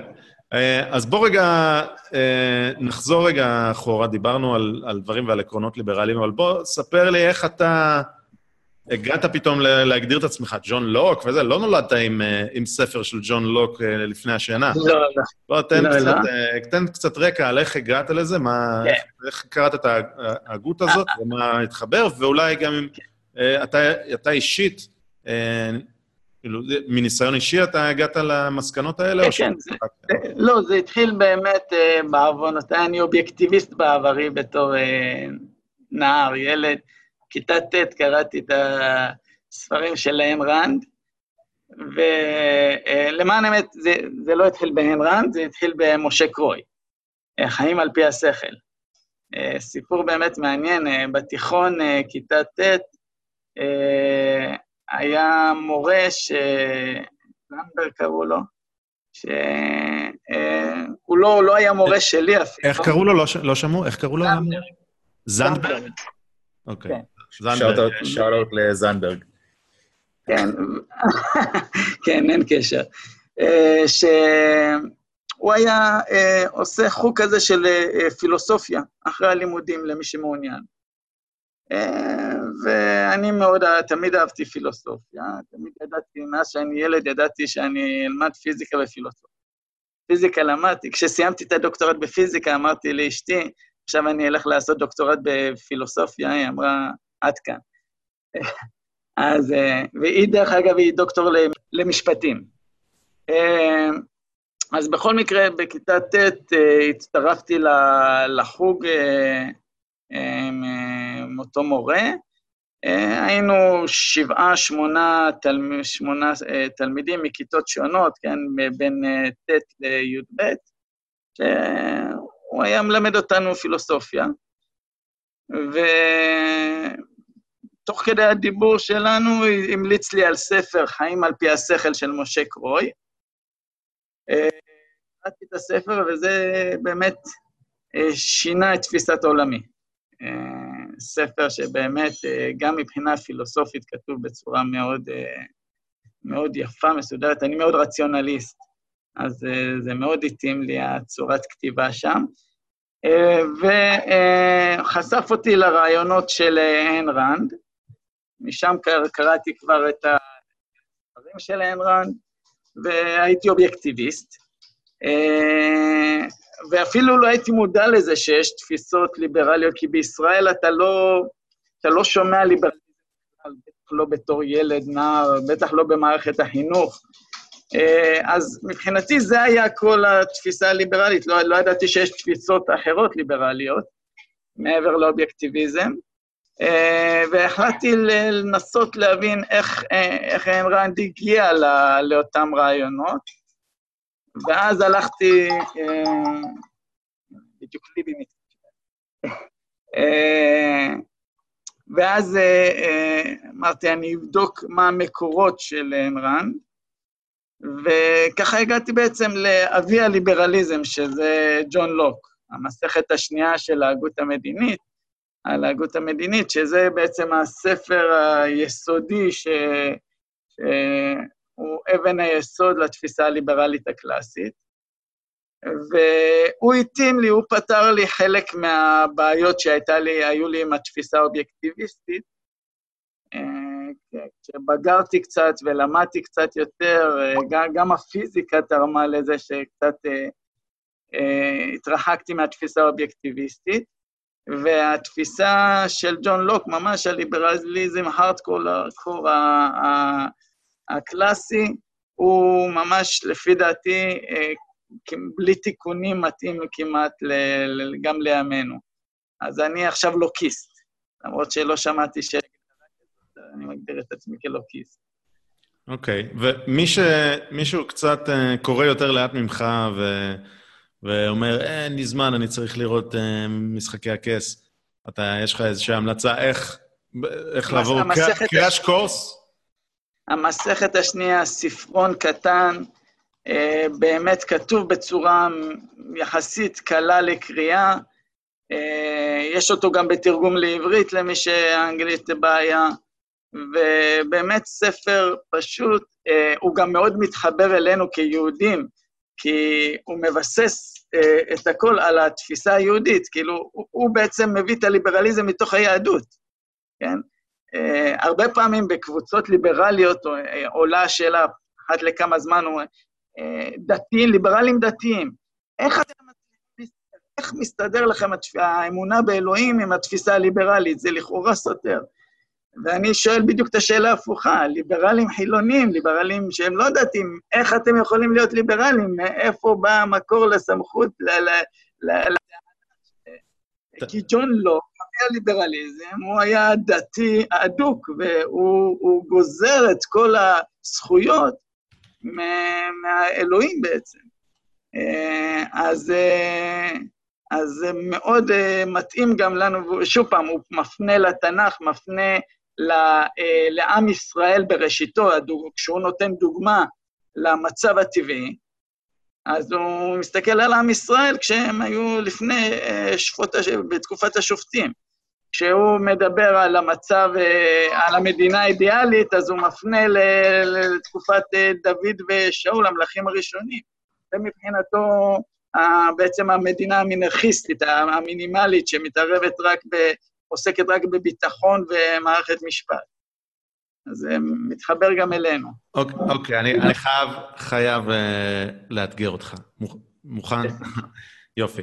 אתה, אני בן אדם חילוני, כן. אתה בוא נמתג אותך, פוליטיקת זהויות, אתה אדם חובש כיפה, ואתה מדבר, אתה מדבר על זה מג'ון לוק, אני מבין שג'ון לוק הביא את זה מהיהדות, וגם אחרי זה מהנצרות, בסדר? הוא לקח הרבה מה... כן, כן, כן, לא, מהאלוהות בעצם. כן, אבל אני לא, אני לא יכול להבין איך אתה יכול ליישב חירות וליברליזם עם דוגמה, אוקיי? דברים, פרק י"ג. להקריא? כן, בשמחה. יופי. אמ, את כל הדבר אשר אנוכי מצו... אנוכי מצווה אתכם, אותו תשמרו לעשות, לא תוסף עליו ולא תגרע ממנו. אוקיי? אסור להוסיף, אסור לגרוע. כי יקום בקרבך נביא או חולם חלום ונתן אליך אות או מופת, ובא האות והמופת אשר דיבר אליך לאמור, נלכה אחרי אלוהים אחרים אשר לא ידעתם, בלה בלה בלה, אוקיי? אה, אני מדלג טיפה. הוא בגדול אומר, מנסה, יש נביא שקר, מנסה להעביר אתכם. אה, ואז... אה, והנביא ההוא, והנביא ההוא, או חולם החלום ההוא, יומת, כי דיבר שרה על אדוני אלוהיכם, המוציא אתכם מארץ מצרים. לה לה לה, וביערת הרע מקרבך, כי עשיתך אחיך, בן אמך, או בנך, או בתך, או, או אשת חיקך, או רעך, אשר כנפשך בסתר לאמור, נלך אחרי אל, אלוהים אחרים, בלה בלה בלה בלה בלה. אז, אז גם, אני עוד, עוד משפט אחד, לא תובא לו ולא תשמע אליו, ולא תחוס עיניך עליו, ולא תחמול ולא תכסה עליו, כי הרוג תהרגנו, ידיך תהיה בו בראשונה לאמיתו, ויד כל העם באחרונה, ושכלתו באבנים ומת. כי ביקש להדיח, להדיחך, בלה בלה בלה, אוקיי? אז בעצם, זה לא, אה, אתה יודע, איזה ספר חגי, אה, דברים, אוקיי? נאומי משה, נאומי משה מצוות. שאומר... ואפשר למצוא ציטוטים יותר קשים. נכון, אבל, אבל תיישב לי את זה, אני רק אזקק. אם אח שלך, או קרוב משפחה שלך, אומר לך, שמע, יש פה אלוהים אחר יותר מגניב, והאלוהים הזה יכול להיות גם, לתפיסתי, הוא יכול להיות גם סוציאליזם. הסוציאליזם זה האלוהים החדש, אה, או קפיטליזם, בסדר? אתה, לא רק שאתה לא מרחם עליו, אתה צריך להיות הראשון להרים, להרים את ידך עליו ולהרוג אותו ולסקול אותו באבנים וזה. אז תיישב לי את זה, אני חייב רגע שתיישב את זה. מאוד, מאוד פשוט, מאוד פשוט. אה, ובאמת אפשר מקרים יותר, יש עיר שלמה, עיר נידחת זה נקרא, עיר שלמה שעוברת אה, לעבוד עבודה זרה, משמידים את כל העיר. אף, זקנים, הכל, פרות, הכל, הכל. אה, יותר חמור, כן? באותו פרק, נכון. אלא מה? זה לא קורה. למרות שיש ערים כאלה, למרות שיש אנשים כאלה, uh, המערכת uh, משפט ההלכתית, הדתית, היהודית, היא, uh, היא בעצם uh, מראה מקום, כן? היא מראה לנו כיוון, מראה, מראה כיוון לאן אנחנו צריכים לשאוף, לאן אנחנו צריכים להגיע. היא לא מערכת משפט ביצועית. אומרים, אה, סנהדרין שהייתה הורגת פעם ב-70 שנה, הייתה נחשבת סנהדרין קטלנית. למה? כי כדי להוציא להורג בן אדם, אתה רואה עכשיו מסית אותך אותו בן אדם או אחיך לעבוד עבודה זרה. כדי uh, שתוכל, אתה, אתה לא יכול, אסור לך לבוא ולהרוג אותו. אתה הורג אותו, מוציאים אותך להורג. כדי להרוג אותו, צריך לקחת אותו לבית משפט, לסנהדרין, של לפחות 21, אה, בית דין של עשרים, וצריך עדים, שאתה לא, אם אתה אחיו, אתה לא יכול להיות עד. דרך אגב, אם הוא מודה, ההודעה שלו לא תופסת. עדות, עדות עצמו לא תופסת במשפט היהודי, בדינו. כן, אין, אין הודעה במשפט העברי וצריך שני עדים לפחות. כן. עכשיו, שני העדים האלה, זה, זה, אם קוראים את הלכות עדות, זה אין מצב כמעט ש, שבאמת שני העדים יתקבלו. רגע, רפאל, ב... אוקיי. דבר אחרון, צריך התראה. עכשיו, מה זה אומר התראה? להגיד לו, שמע, אם אתה תגיד, תעשה עכשיו את המעשה, והרוגים רק על מעשה, ת, תעשה את המעשה הספציפי שאתה הולך לעשות. דינך יהיה כך וכך, כן, סקלה לדוגמה, והוא צריך להגיד, ואם הוא שותק ועושה, עדיין אי אפשר להרוג אותו. הוא צריך להגיד, על מנת כן אני עושה. אני עושה את זה כדי שיהרגו אותי. כלומר, אין סיכוי להוציא להורג לפי המשפט העברי, לפי ההלכה היהודית. מצוין, אז מה שאתה אומר לי בעצם... מעולם לא היה, אה, לא היה בן ממרא, מעולם לא הייתה עיר נידחת, למרות שהיו הרבה, הרבה אנשים שהיה לכאורה מגיע להם. למה? כי המערכת משפט היהודית היא לא ביצועית, היא לא יכולה, אי אפשר להקים מדינה יהודית, מדינת הלכה, כן, כמו שאנשים קוראים לזה, שנסמכת רק על פי ההלכה היהודית. Okay. אוקיי. חייב מערכת משפט מקבילה, שזה דין המלך, שהיא לא, לא יונקת את החוקים שלה מההלכה, והיא בעצם הורגת את האנשים, כן? מדינת ישראל הורגת יותר אנשים מאשר אם, היה, אם היו דנים על פי דין טוב. אוקיי, okay, אז, אז מה שאתה אומר לי בעצם, ואני מסכים עם זה, התורה, יאללה, בסדר, כתב אותו איזה סבא לפעם, אוקיי? Okay? מה שכתוב שם פשוטו כמשמעו לא רלוונטי, אז פיתחנו תרבות. ממש רגע, רגע, לא. רגע, לא, אני, אני בכוונה, בכוונה אה, קצת, אה, קצת אה, עושה לך טיזינג.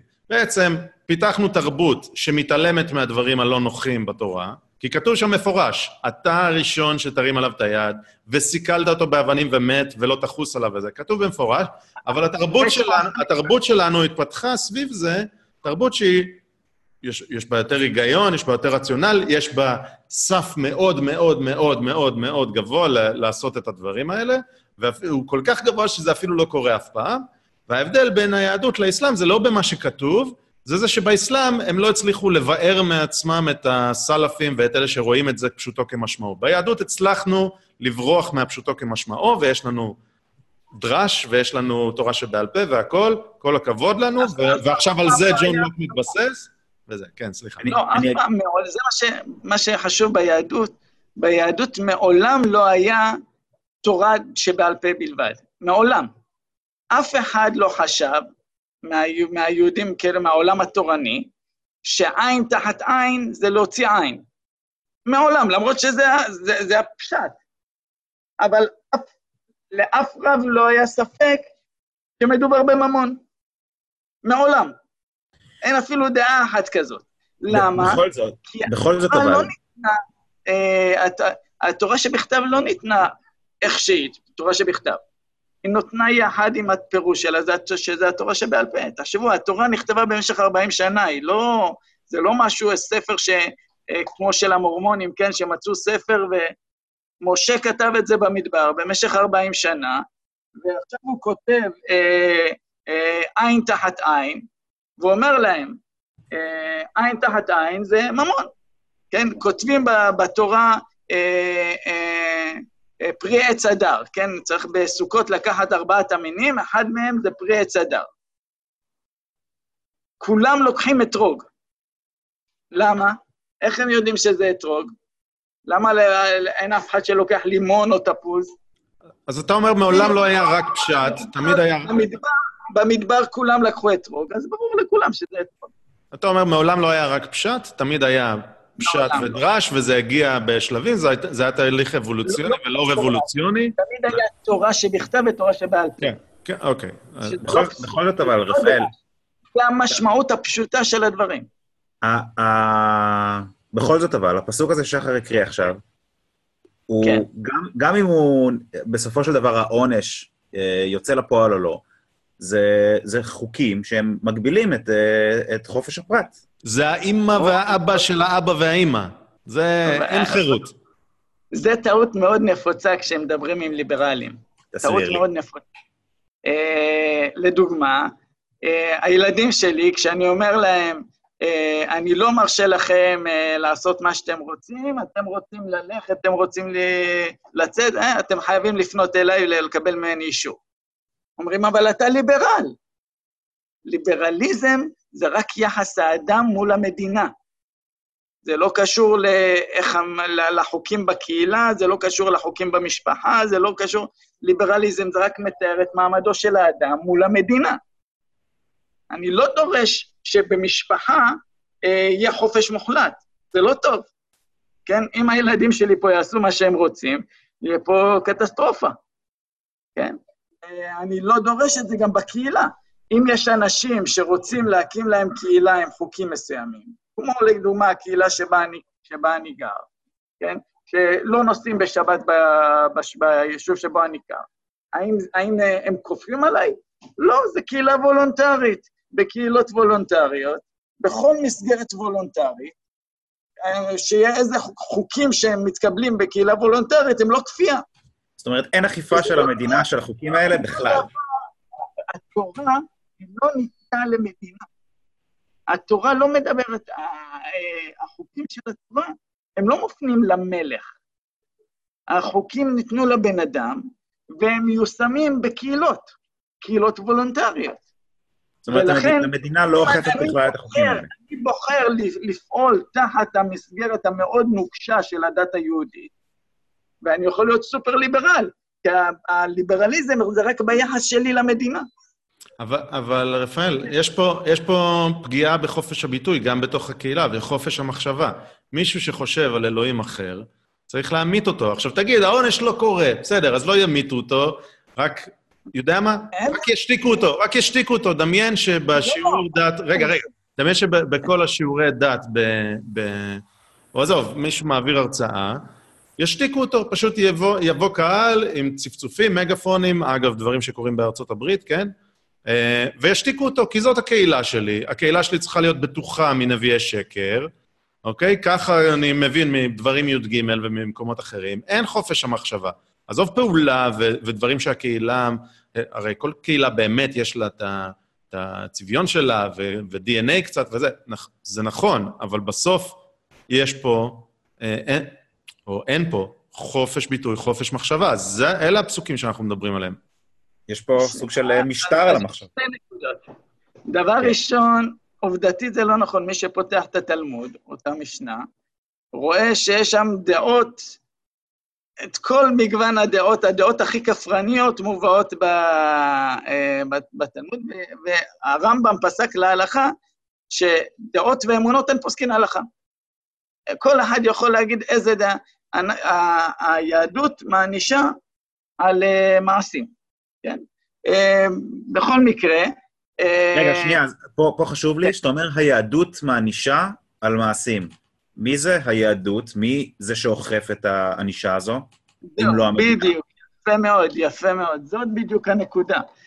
היהדות היא באה לידי ביטוי בחיי הקהילה. ואם אני מחליט שאני לא חלק מהקהילה, אין כמעט דרך לכפות עליי, כן? אם אתה לא חלק מהקהילה ולא תשמור שבת, אז לא קרה, כאילו, אין, אין מי שיפעיל עליך את הסנקציות.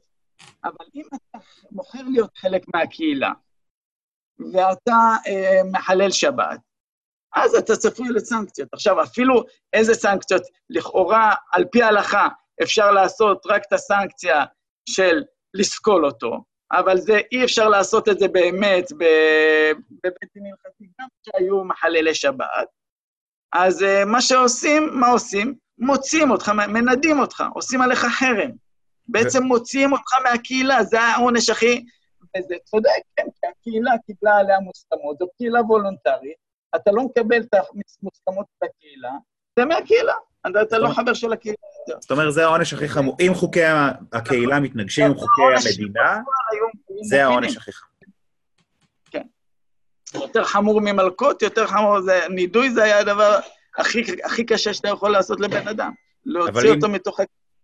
אבל אם מלקות זה נוגד את חוקי המדינה, הקהילה הגדולה יותר קצת, אז זה מסתכם בהוצאה מהקהילה בעצם. כן, שוב פעם, גם בשביל מלקות צריך לעמוד באותם דיני ראיות, כן? גם בשביל מלקות צריך עדים והתראה. כן, כן, אני שואל לגבי מקרה שבו מלקות זה אסור, אסור לקהילה כן. להלקות במדינת ישראל. לא משנה מה כן, הקהילה. כן, תחשבו שאין צורת ענישה של מאסר, לפי ההלכה. כלומר, אין שום צעדים אפקטיביים שהמשפט הדתי יכול לבצע על מי שעובר על החוקים שלו, כן, מלבד נידוי. כן? כי אה, שוב פעם, אה, הדת באה לידי ביטוי בתוך הקהילה ולא ברמת המדינה, כן? אפילו בתקופת שלמה ודוד, הם לא אה, כפו על הדת, כן? כל קהילה, כל עיר, היה להם את... הם היו, כל עיר של 100-120 איש, חייבים להקים להם בית דין של שלושה, וככל שיוצאו גדולים צריכים בתי דין נוספים, והם ממנים שוטרים, אבל שוב פעם, זה בתוך אותן קהילות של, של וולונטריות. כשאתה יוצא מהקהילה הזאת, אתה אדון לעצמך. ושוב okay. אוקיי. פעם, וזה סופר ליברלי, כי בגלל שאתה בוחר לחיות תחת אותם חוקים שאתה... וזה זכותו של כל אדם להחליט תחת איזה חוקים הוא חי. אוקיי, okay, זה, זה מרתק. אני, אני חושב שקשה לפעמים להתמודד עם אקסטרפולציה שאנשים עושים לעקרונות האלה שאתה אומר, ואני חושב גם שאתה תתקשה לשים קווים, מה זה קהילה, מה זה לא קהילה, כי לדוגמה, יבוא מישהו לא, ויגיד לא לך... לא, רגע, יבוא מישהו ויגיד לך, יש קהילה בינלאומית, אוקיי? והקהילה הבינלאומית רוצה לנדות מדינה שנוהגת אה, בניגוד ל, ל, לסטנדרט של הקהילה הבינלאומית, ובואו נעשה עליה חרם ואי השקעה ו... וסנקציות, אה, וככה נולד לך BDS, והם יכולים להגיד, מה, זה בכלל בא מהיהדות. ואנחנו לא, לא אנטישמים. לא, זה בסדר. אה, שוב פעם, זכותם של ה-BDS אה, להטיף כנגדנו. יש להם זכות כזאת, ואני לא מעוניין לשאול מהם את הזכות הזאת. אני אפעל כנגדם, כן? אני, אני אפעל כדי להחרים את מי שמחרים אותי. זה גם לגיטימי, נכון? כל עוד אני לא מפעיל את הכוח, את אותו מונופול של כוח, זה בסדר, הכל בסדר. אבל אם אני עכשיו אקח כוחות של האו"ם ואשלח למדינת ישראל כדי ליישם את אותם עקרונות שה-BDS אה, מטיפים להם, אז אני אומר, זה חריגה וזה פגיעה בחופש. כן? כי זה כבר כפייה. הבעיה זה השימוש במונופול של הכוח, הכפייה. אוקיי. כן, הכפייה ברמת המדינה, שאפשר להכליל את זה גם לרמת אותו... אותה מדינה כלל עולמית. אחלה. זה, זה היה מעקף מאוד מעניין לדבר קצת על יהדות. זו, אתה רוצה ש... רצית לשאול עוד משהו קטן בנושא, או ש... לא, אפשר, יאללה, אפשר לעבור. מעולה, אני ממש שמח שדיברנו על זה. אה, אבל, אז אוקיי, אז אתה מ, אה, ממשה, דרך אה, משה קרוי, לאיין ראנד ולג'ון לוק, אוקיי? כן. ואני רמב"מיסט. אה, רמב"מיסט, אוקיי, אוקיי. כן, אז חיי הדתיים אני נוהג לפי הרמב"ם, ושזה אומר תפיסה מאוד רציונלית. לא הולכים הכל לפי רב מסוים, גם לא לפי הרמב"ם, אלא הולכים לפי הסברה, מה שההיגיון מורה, אה, וכך שהיהדות, כפי שהיא באמת, וכפי שהרמב"ם הביא אותה לידי ביטוי, היא מאוד מאוד רציונלית, מאוד מאוד ברורה, אין בה מיסטיקה כמעט. אה, היא, היא, היא דבר מאוד אה, אה, מובנה. אני, אני חושב שהדבר המובנה היפה ביהדות הוא שההיגיון הזה שאתה מדבר עליו, הוא מגיע מדיון, ודיון מאתגר, וזה זה, זה בעצם היופי, זה לדעתי, בעיניי, כאדם חילוני, זו הדרך של היהדות לברוח מטקסטים שהם חצי, שהם משוגעים, כמו הטקסט שאני קראתי, בסדר? בעיניי. זו הדרך שהיהדות הצליחה להתגבר על זה. ו- ויש דתות אחרות שלא הצליחו להתגבר על זה, כי פשוט אין להם את התרבות דיון הזאת ואין להם את חופש הדיון, הדיון וזה הגיע פשוטו כמשמעו, וכן, ב- באסלאם יש את אלה שהם רפורמיסטים ומנסים לתת את הפרשנות הזאת, אבל גם, גם אם הם רוב האנשים האלה, עדיין יש מיעוט גדול מדי שלוקח את הדברים פשוטם כמשמעם. ו- ואגב, הקוראן, יש בו דברים פחות חמורים מבתורה. נכון, נכון. אבל, אבל בתורה פשוט לא לוקחים את זה as is. זה, זה ה... אה, אני חושב שיש לי הרבה ביקורת על זה, כן? אבל, אה, על, על הטקסט עצמו, אבל זו הגדולה של היהדות שהיא התבגרה מהדבר הזה, שהיא הצליחה ל, ל, ל, לצאת מהדבר הזה. אוקיי, ניתן לך את המילה האחרונה ונעבור הלאה. מילה אחת לגבי אה, באמת הפרשנות, אז ציטוט מהרמב"ם ממורה נבוכים, אה, הרמב"ם כל כך נותן משקל אה, להוכחות, כן? והוא אומר שאם הוכחנו דבר מה, וזה סותר את מה שכתוב בתורה, אנחנו חייבים לפרש אחרת את מה שכתוב בתורה כדי שיתאים להוכחה, אוקיי? והוא אומר, אם היו מצליחים, לדוגמה, להוכיח לנו שהעולם אה, קדמון, שהוא לא נברא, שהוא תמיד היה קיים, ודרך אגב, לאורך ההיסטוריה, הרבה אנשים חשבו שהוכיחו את זה, והרמב"ם יצא נגדם והראה שזה לא הוכח. אם היו מוכיחים את זה, אז הוא אומר, אם יבוא מישהו עכשיו ויוכיח לי, הרס את כל התורה, אין תורה, אפשר לסגור את הבסטה. כן, על, על, על, על פי הוכחה, כן, הוכחה לוגית, פיזיקלית, הוא סוגר את הבסטה של התורה. אז הוא אומר, אם, למה, למה אה, אה, היינו יכולים להאמין שלאלוהים אה, יש גוף, נכון? כי בתורה, יד השם, אין השם, לכאורה היינו יכולים להאמין, אבל בגלל שהוכח שלא יכול להיות לוגית, לא יכול להיות לאלוהים יש גוף, זה משהו שהוכח, אז אנחנו נפרש את כל המובאות שבהן כתוב כאלגוריה, כן? כלקוחו של האלוהים, או... כן? אז עד כדי כך התפיסה של היהדות היא, היא לוגית ורציונלית, ומה שאנחנו יודעים, הוא מחייב גם את התורה. יפה מאוד. אז ממשה עד משה לא קם כמשה, והגעת לג'ון לוק, וג'ון לוק מביא את זה לעולם שבו יש מדינות, מדינות לאום או מדינות באופן כללי, בתקופת התורה וזה, זה היה, זה אולי היה מלכים, שבטים. משפחה, שבט, אה. ואז מדינת לאום וכולי, כן. אוקיי, אז עכשיו אתה אומר, ג'ון לוק, אפשר לקחת אותו כמעט as is בשביל להגדיר את הליברליזם שלך. אה, אז בוא, אם תוכל ככה לספר לי איך, זה, איך בכל זאת זה הגיע לידי ביטוי בחיים שלך. אתה אף, אף פעם, נגיד, לא, אה, לא היית מחוסר עבודה, שהיית צריך לחתום אבטלה, או אף פעם, אה, לא יודע, אתה שולח, כאילו, ת, ספר לי איך, למה הליברליזם עובד בחיים שלך, או, או טוב, תראה, דבר ראשון, לא ראיתי את זה עובד, כן? כי בתור, לפחות בתור נער, ו... זה, זה היה תפיסות שהן היו הזויות ביחסית לסביבה שלי ויחסית לשיח הישראלי. אה, ובאמת הייתי הזוי בעיניי גם, כי באמת, כשאתה, כשהתפיסות שלך הן כל כך שונות מכל מה שסביבך, ואין כמעט מישהו שאומר אה, אה, דברים דומים, אז האמנתי בדברים, וראיתי את, את עצמי כהזוי.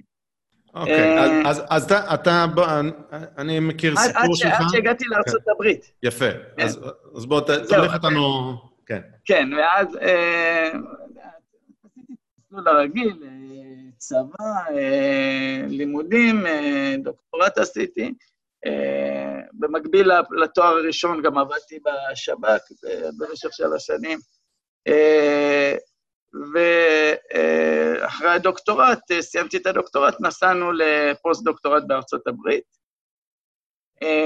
ושם בעצם קלטתי שיש אנשים שעבורם הליברליזם זה הסטנדרט, שהם, שהם נולדים לתוך הליברליזם, כן? זה, זה לא כל ארצות הברית, דרך אגב, ארצות הברית היום היא, היא, היא לא דוגמה למדינה ליברלית. היא הייתה בעבר, אבל היום היא, היא ממש לא. אה, אבל יש שם עשרות מיליונים ש, שזה בנפשם, שהם... שהם The land of the free. חשובים להם.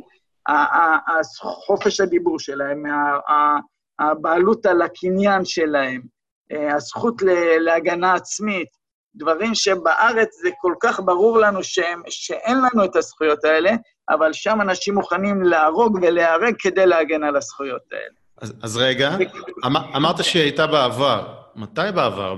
כשהיה את החוקים של ג'ים קרו ושהיה אפליה נגד שחורים, או לא, לא, לא, מתי? הקימו את ארצות הברית.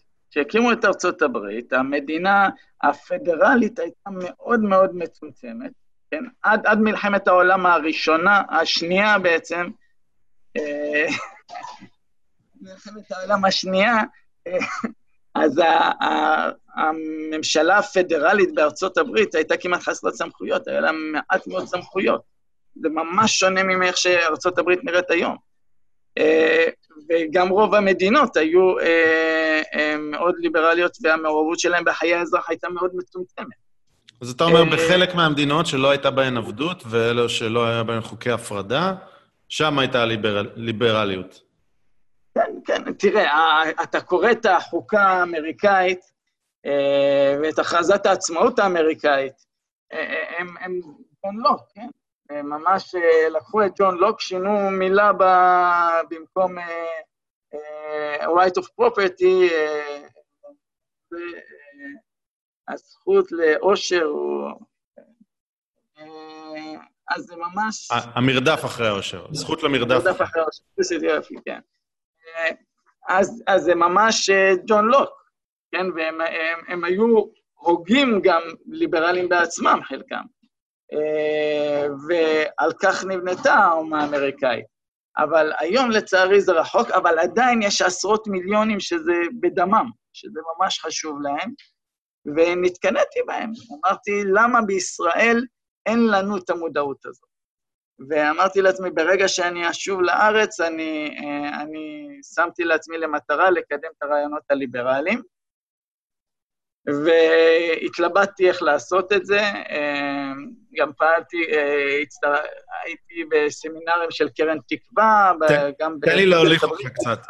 תן לי להוליך אותך קצת. היה לך פרויקט בארצות הברית, שניסית להביא אותו לישראל. אתה יכול לספר לנו את הסיפור? כן. אגב, איפה בארצות הברית? באיזו אוניברסיטה? פילדלפיה. פילדלפיה. הייתי באוניברסיטי אוף פנסילבניה, וגרנו בפרבר של פילדלפיה, שנקרא אלקינס פארק. אה, עיר יחסית יהודית, כן, עם בערך 50 אחוז יהודים. אה, שם בעצם התחילה הקונסרבטיבים שם בארצות הברית, אה, והייתה לנו קהילה קטנה אורתודוקסית מגוונת כזאת. היה, היה מאוד נהנינו, בניגוד למרבית הפוסט-דוקטורנטים שהכרתי לפני ואחרי, שהם מאוד בדרך כלל סובלים במהלך הפוסט-דוקטורט. לנו הייתה חוויה מאוד, אה, מאוד כיפית. למרות שלכאורה באנו עם ארבעה ילדים, חזרנו לארץ עם שישה, לכאורה זה, זה מאוד קשה, אבל אה, היה לנו חוויה מאוד כיפית, גם בגלל הקהילה שם, גם בגלל שטיילנו הרבה, וגם בגלל ששם הצלחתי באמת לשלב את המחקר עם הרבה לימוד עצמי, אה, לימוד הרבה של הרמב"ם, לימוד של פילוסופיה, אה, היה לי הרבה זמן, גם ברכבת, גם במחקר שעשיתי. כן, זה קצת בא על חשבון המחקר, אבל אה, זה תרם לי. אה, בכל מקרה, במקביל לכל הדברים האלה, אני תימני, ואני אוהב תבלינים, ובדרך כלל אמי הייתה שולחת לי תבלינים עם כל מי שהיה מגיע מישראל לארצות הברית, היא הייתה דואגת לשלוח לי תבלינים. והייתה תקופה, תקופת יובש, שבה ככה בחורף לא מגיעים אה, הרבה מטיילים מישראל, ונגמרו התבלינים, והחלטתי להכין לעצמי. אז אה, לקחתי את המתכון מאמא, שזה דבר מאוד לא פשוט לקבל את המתכון. זה אה, תערובת ספציפית שמדובר עליה? כן, כן יש כמה תבלינים, אבל התבלין ש... העיקרי זה נקרא מלחי. אה, כן, זה תערובת של... אה, זה גם לא רוב התימנים, רוב התימנים לא מכירים את זה. זה באזור מאוד מסוים אה, בתימן, שיבם. שיבם, ביידנים, יש כמה מקומות. כך שרוב התימנים גם לא מכירים את זה, זה תערובת של פלפל חריף, טחון, עם שום טרי טחון, עם אה, זרעי כוסברה, זרעי כמון, אה, אה, טימין ומלח. סקופ, יש לנו את המתכון. מה שחשוב זה היחסים, אחי. כן, כן. אני סקרן. מערבבים, טוחנים מערבבים ומייבשים, אמא שלי מייבשת את זה בשמש, וככה מפרידה עם הידיים, אני... זה בתנור, כי השמש בפילדלפיה לא להיט. אה, והתחלתי להביא בקהילה, היינו עושים אה, בשבת, יש אה, קידיש, יש שלו סודית, סעודה שלישית, והתחלתי להביא את התבלינים איתי. ואנשים טעמו ונדלקו. למען האמת, עוד בצבא, היה שלב בצבא שהיו קוראים לי מלחי, כי הייתי מסתובב בפק"ל כיסים, היה לי קופסה קטנה של, של המלחי. ואז אנשים ביקשו, אה, הייתי מכין, ואז אנשים כבר לא היה נעים להם לבקש, אמרו, תמכור לנו. אמרתי, אני לא מוכן למכור לכם, אני מוכן לייצר לחנות וש... ואז uh, באמת התחלתי uh, לייצר כבר בהיקפים גדולים, וקראתי למלחי, למלחי Rafi's Mix, uh, והקמתי עסק קטן שנקרא Mina Spices. הכנתי את, ה, את רפיזמיקס, את חווייג' קפה, חווייג' מרק, שהייתי מכין בעצמי, uh, וסחוג אדום וסחוג ירוק. אה, והתחלתי אה, למכור בחנות המקומית. אה, לאט לאט הביקוש גדל, ומכרתי בשבע חנויות באזור פילדלפיה שם. לאמריקאים זה נמכר.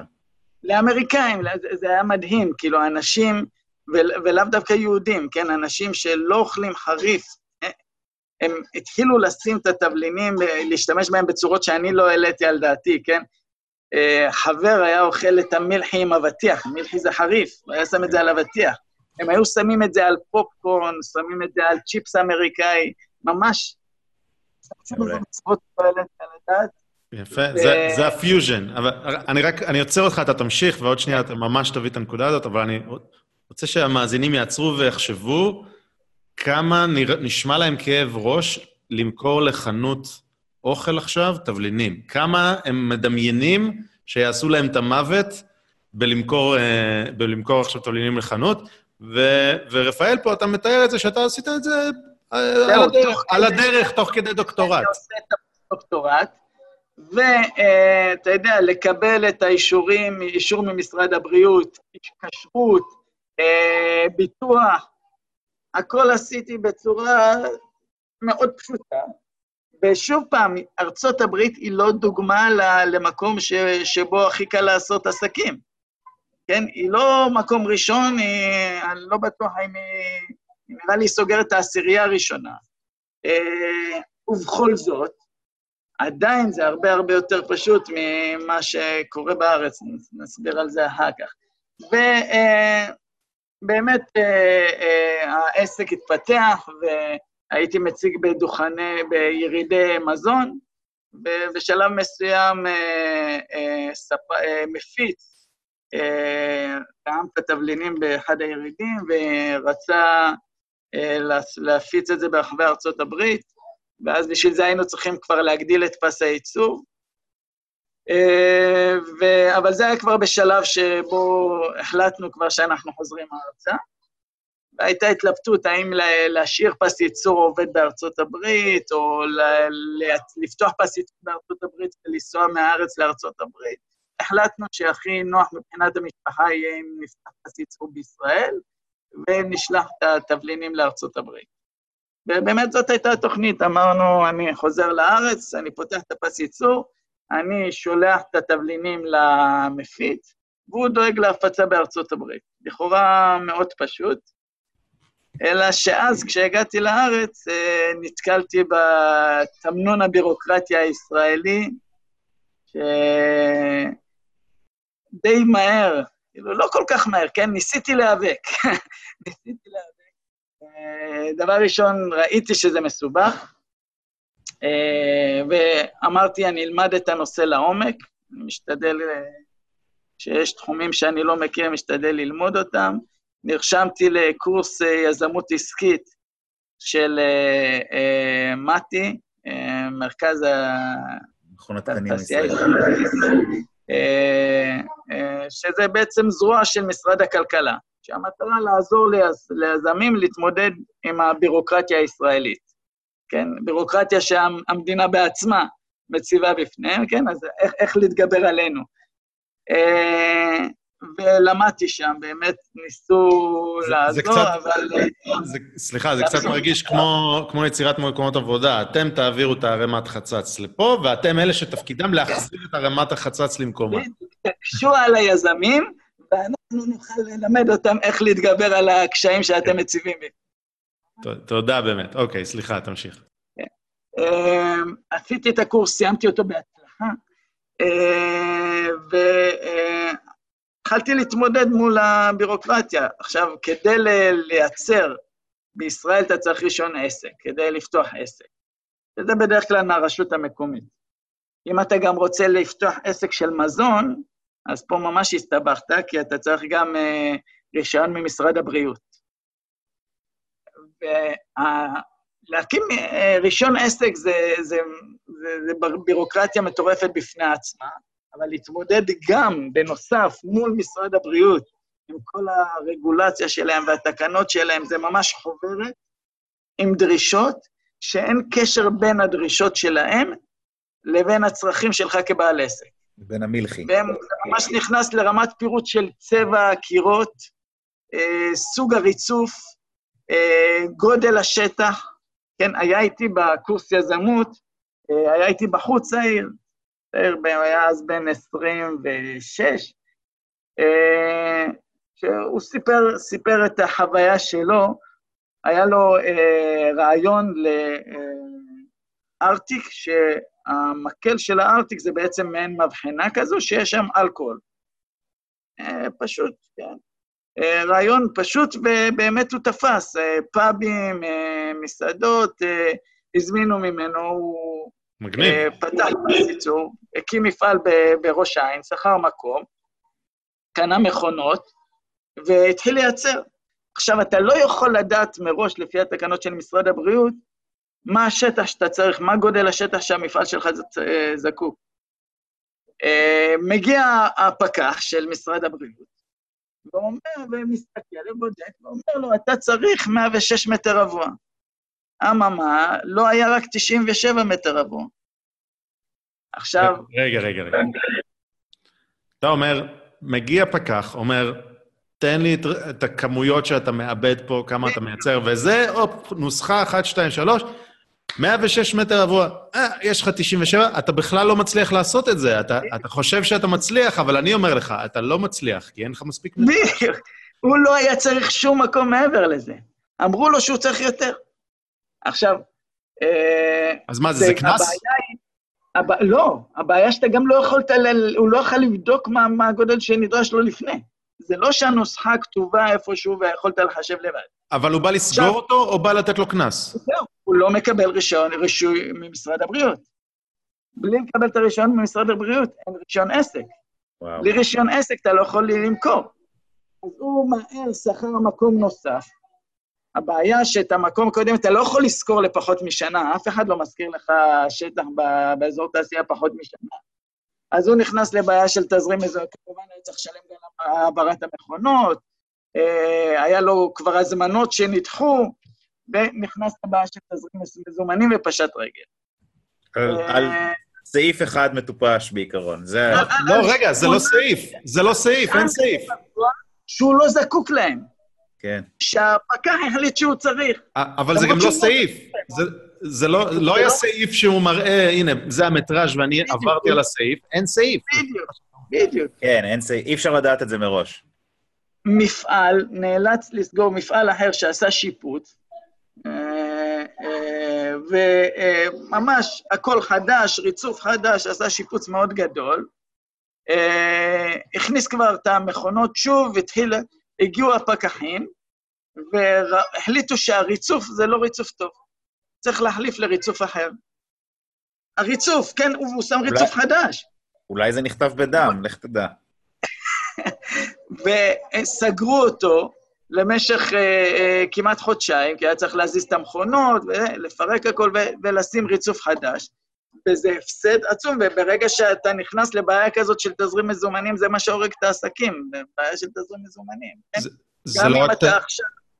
זה לא רק תזרים מזומנים, זה גם... יש לך הזמנות, יש לך מוצר טוב, אבל עכשיו אתה נכנס למצב שבגלל ההוצאות שגזרו עליך, וזה שאין לך הכנסות, אין לך תזרים מזומנים, זה הרגת, הרגת את העסק, זה מה שהורג את מרבית העסקים הקטנים. זה, זה גם לא רק התזרים מזומנים, זה אתה לא עומד בהזמנות, זהו, עוברים הלאה. מישהו שהיה לך חוזה איתו, או שהוא התלבט לחתום איתך חוזה, אתה לא יכול לספק, וזהו, אין לי, אין לי חודשיים לחכות למפעל שיחליף את הריצוף, אני הולך למפעל אחר.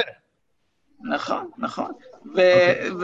ואלה הבעיות שהתמודדתי מולם. הייתי, עכשיו, אתה מתמודד מול רשויות, הרבה רשויות, כן? הרבה גופים שאתה צריך לפנות אליהם, וגופים שהם סופר לא שירותיים, כן? יש גופים שהם פתוחים שעתיים ביום, עונים לטלפון, יש גופים שרק אתה מתקשר איתם רק בפקס, אה, והם כמובן לא ששים לסייע, ויש כמובן, שכחתי את, אה, את מכבי אש, שלפעמים הדרישות של מכבי אש סותרות את הדרישות של משרד הבריאות. עכשיו, לך תפשר בין השתיים. יש לך דוגמה כן? למשל למשהו כזה כן, כן, שאתה נתקלת? המסדרון. אה, הם, אני מבחינתי היה מספיק לי שטח מאוד קטן, אני חשבתי שמספיק לי, כמה זה היה? 45 מטר רבוע, אה, בחלל אחד, כי אני, כל מה שהייתי צריך, קניתי הוא היה טוחן לי את התבלינים, זה מה שתכננתי, הוא טוחן לי טרי, במקום שאני אטחן בעצמי, אני משום דורות קונה שום טחון טרי, וכל מה שאני צריך לעשות, במקום כל התהליך שעשיתי בארצות הברית, אני רק מערבב ומייבש. שזה מאוד פשוט, מכונה של ערבוב, מכונה של ייבוש, לא צריך שום דבר מעבר לזה, אני לא מחזיק מלאים, כי בגלל שאני מקבל את זה ישירות מה, מהשני יצרנים האלה, ואני לא מחזיק את, ה, אה, את התוצר המוגמר, כי אני אה, שולח אותו ישירות לנמל, משם המפיץ לוקח. מאוד פשוט. משרד הבריאות אמר שאני חייב לעשות חדר למלאים, למלאים. למרות שמחסן מלאים, למרות ש... שוב פעם, אני לא מחזיק מלאים, אין לי. אה, אבל חייב, לפי, לפי החוק. אה, חייב מסדרון לתוצר מוגמר. למרות ששוב פעם, אני לא מחזיק, אני אורז הכל וישר שולח. אה, הם קובעים לך את רמת התאורה, עוצמת ההערה, בכל חדר. בפס ייצור צריך 700 לקס, במחסן 450 לקס. אם אני שם מנורה שנותנת פחות אור, הם יכולים לבטל לי את הרישיון על השטות הזאת. עכשיו, אתה צריך גם שירותים. עכשיו, יש שירותים מחוץ ל, אה, לאזור שרציתי, ל, למבנה שבו רציתי לעשות במסדרון, אבל לא, הם רוצים שהם שירותים שלך. וצריך אה, גם אה, שירותים לגברים, שירותים לנשים, למרות שמי שעובד, זה אני, או אני ואשתי, אין לנו שום בעיה ל... או הדרישות הן כל כך אבסורדיות. אז לפי הדרישות שלהם הייתי צריך שטח יותר גדול. לא יכולתי במפעל שבו רציתי, הייתי צריך שטח יותר גדול והייתי צריך גם לשפץ אותו. להתחיל לבנות חדרים, לשים כיור בגודל מסוים כמו שהם ביקשו. אה, עכשיו, יותר מכל הדרישות האלה, שמה שצריך לעשות זה ההתנהלות מולם.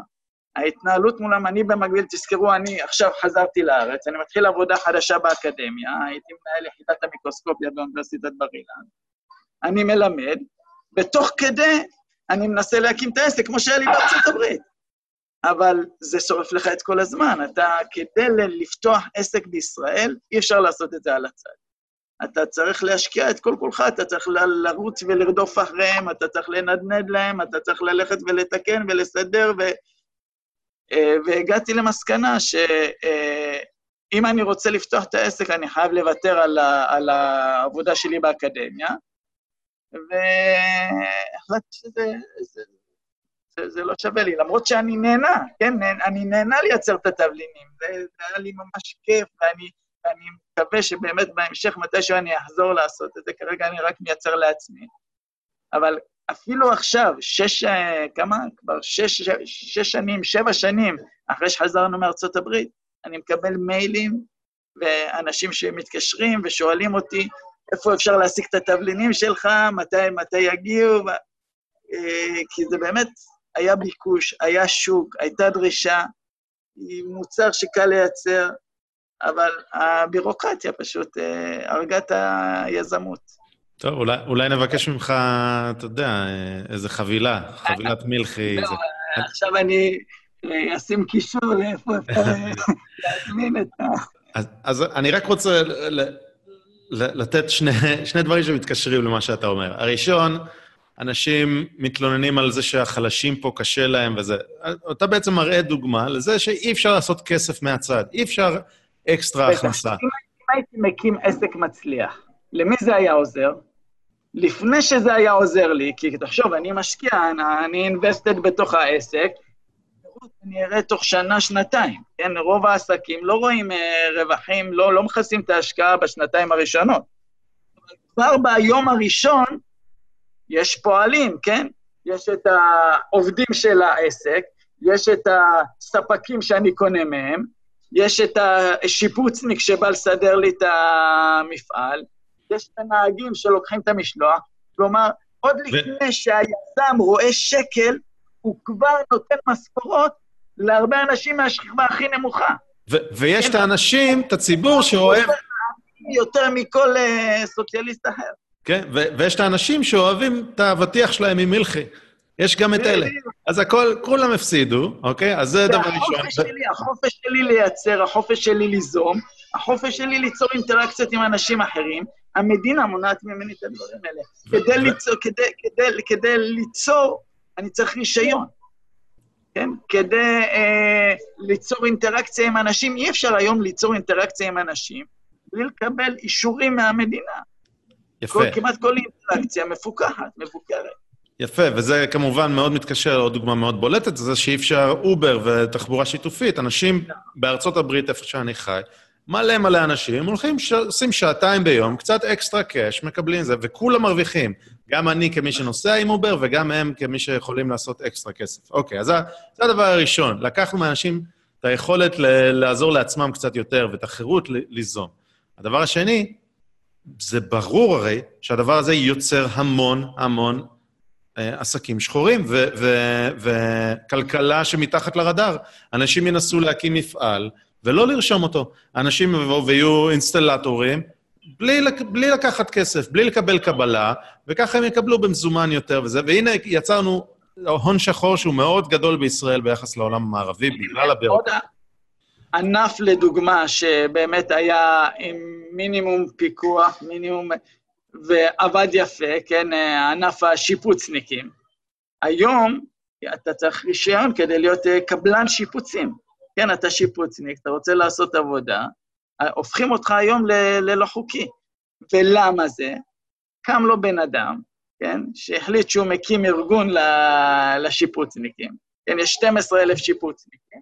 הוא לא מייצג כמעט אף אחד, הוא מייצג רק את עצמו ועוד כמה בודדים שהצטרפו הארגון שלו, הוא בעצמו בכלל לא שיפוצניק, והבן אדם הזה הולך לכנסת, מפעיל בעצם, יוצר לובי, זה כל מה שהוא עושה.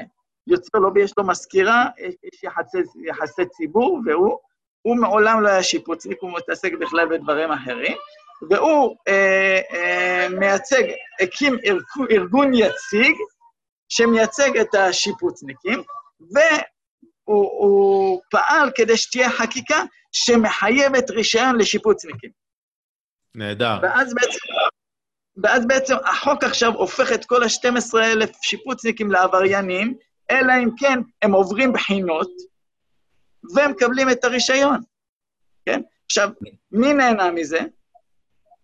אף אחד, מלבד אותו בן אדם, ואותם חבר'ה שהצטרפו אליו, כי עכשיו הם יהיו חוקיים, וכל השאר לא חוקיים, כן? קליקה. כל השאר עכשיו יהיו צריכים לשלם.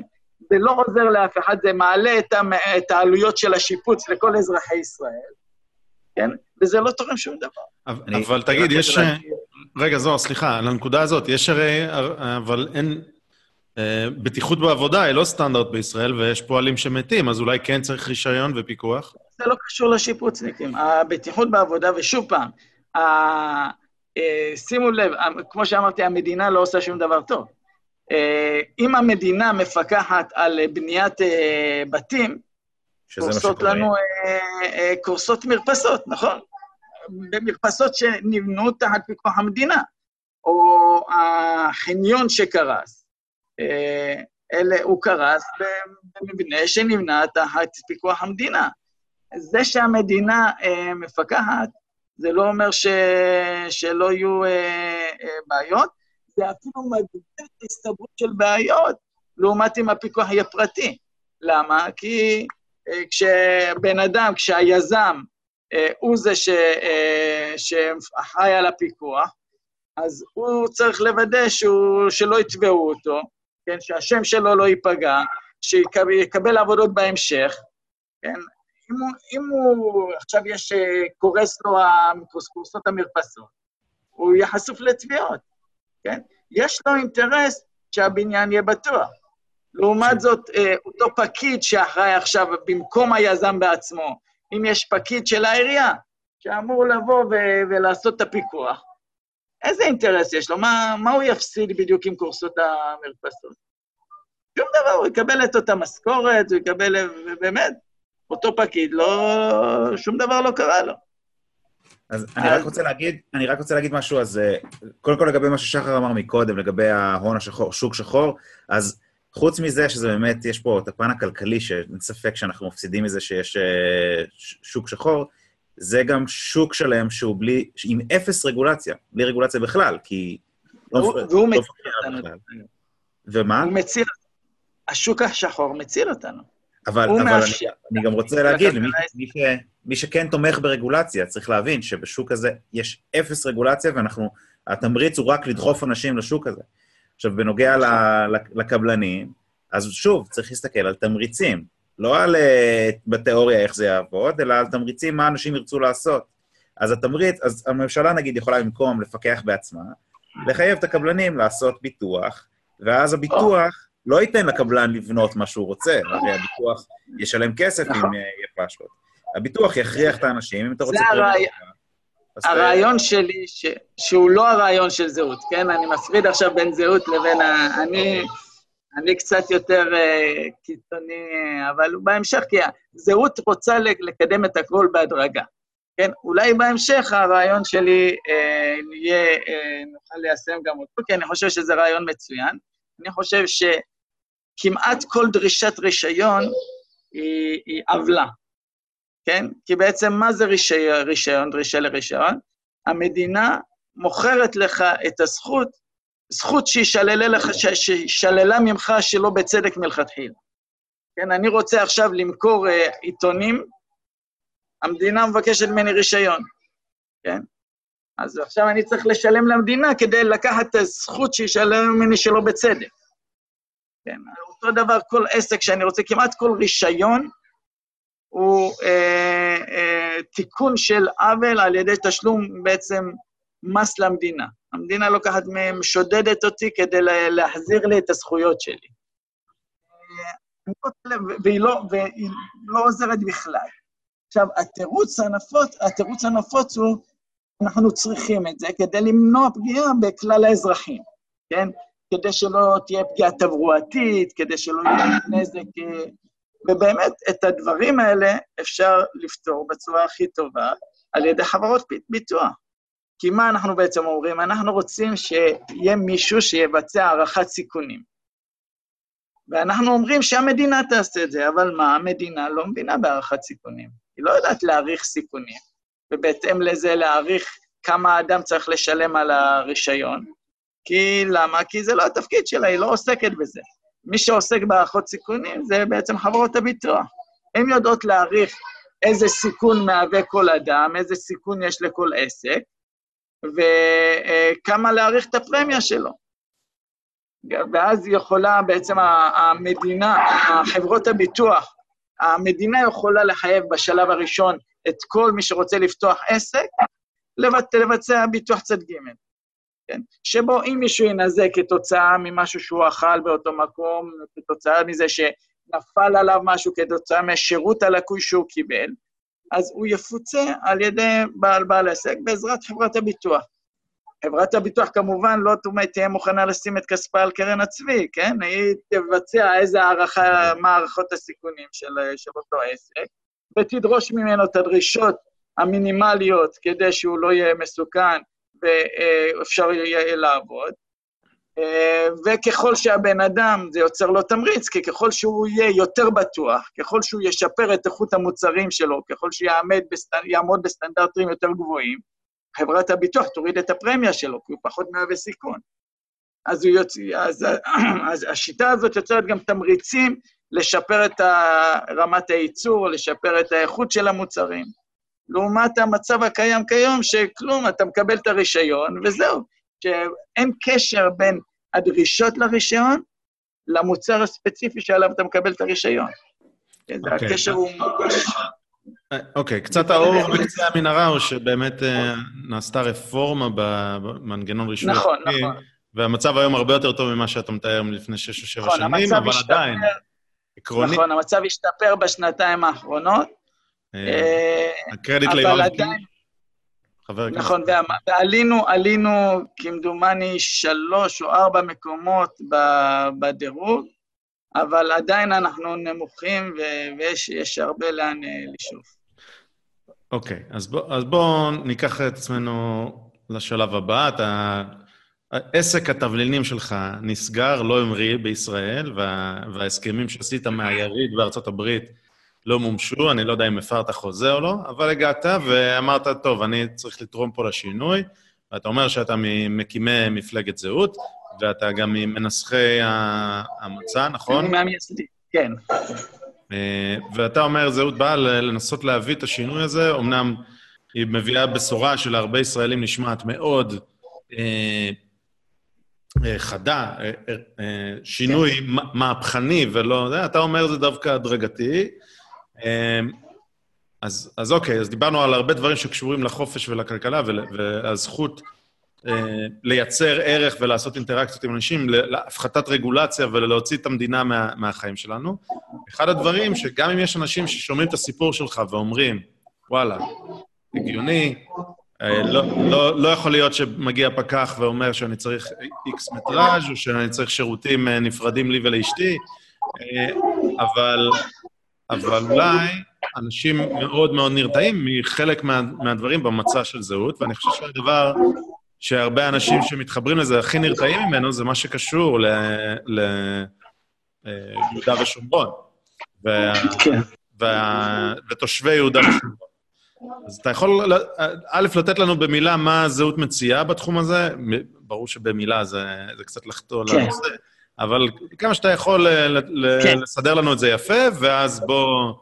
בוא... כן, אז דבר ראשון, אני תושב השומרון, אה, ויש לי פה הרבה חברים אה, ערבים תושבי השומרון, כן, ילידי, יהודה, ילידי שומר השומרון. כך שאני מכיר אותם, מכיר את, ה, את ההתחבטויות היומיות והבעיות היומיות שיש להם, וגם הם וגם אני נמצאים במצב מאוד לא אידיאלי, כן? אה, שזה משהו שלפי אה, דעתי, מי שחרד לזכויות האדם, זה צריך מאוד להפריע לו, שגם הם וגם אני פה תחת שלטון צבאי. או שלטון צבאי או שלטון של הרשות הפלסטינית, כן? שהיא יותר גרועה מהשלטון הצבאי. אה, מה, מה הבעיה בזה? שהזכויות שלנו הן לא כמו זכויות של מי שנמצא בישראל הקטנה, כן? אנחנו לא... חוקים שמחוקקים ברוב בישראל הקטנה, הם לא חלים, בישראל, לא חלים עליי, כן?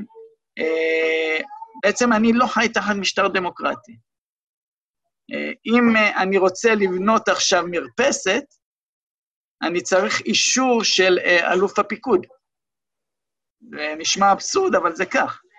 עד לא מזמן, האוניברסיטה שאני אה, מלמד בה, אוניברסיטת אריאל, אה, הייתה כפופה למל"ג יו"ש, אה, החל מפברואר היא כבר לא, אה, כשמראש מל"ג ירושלים זה שר החינוך. אתה יודע מי ראש מל"ג יו"ש?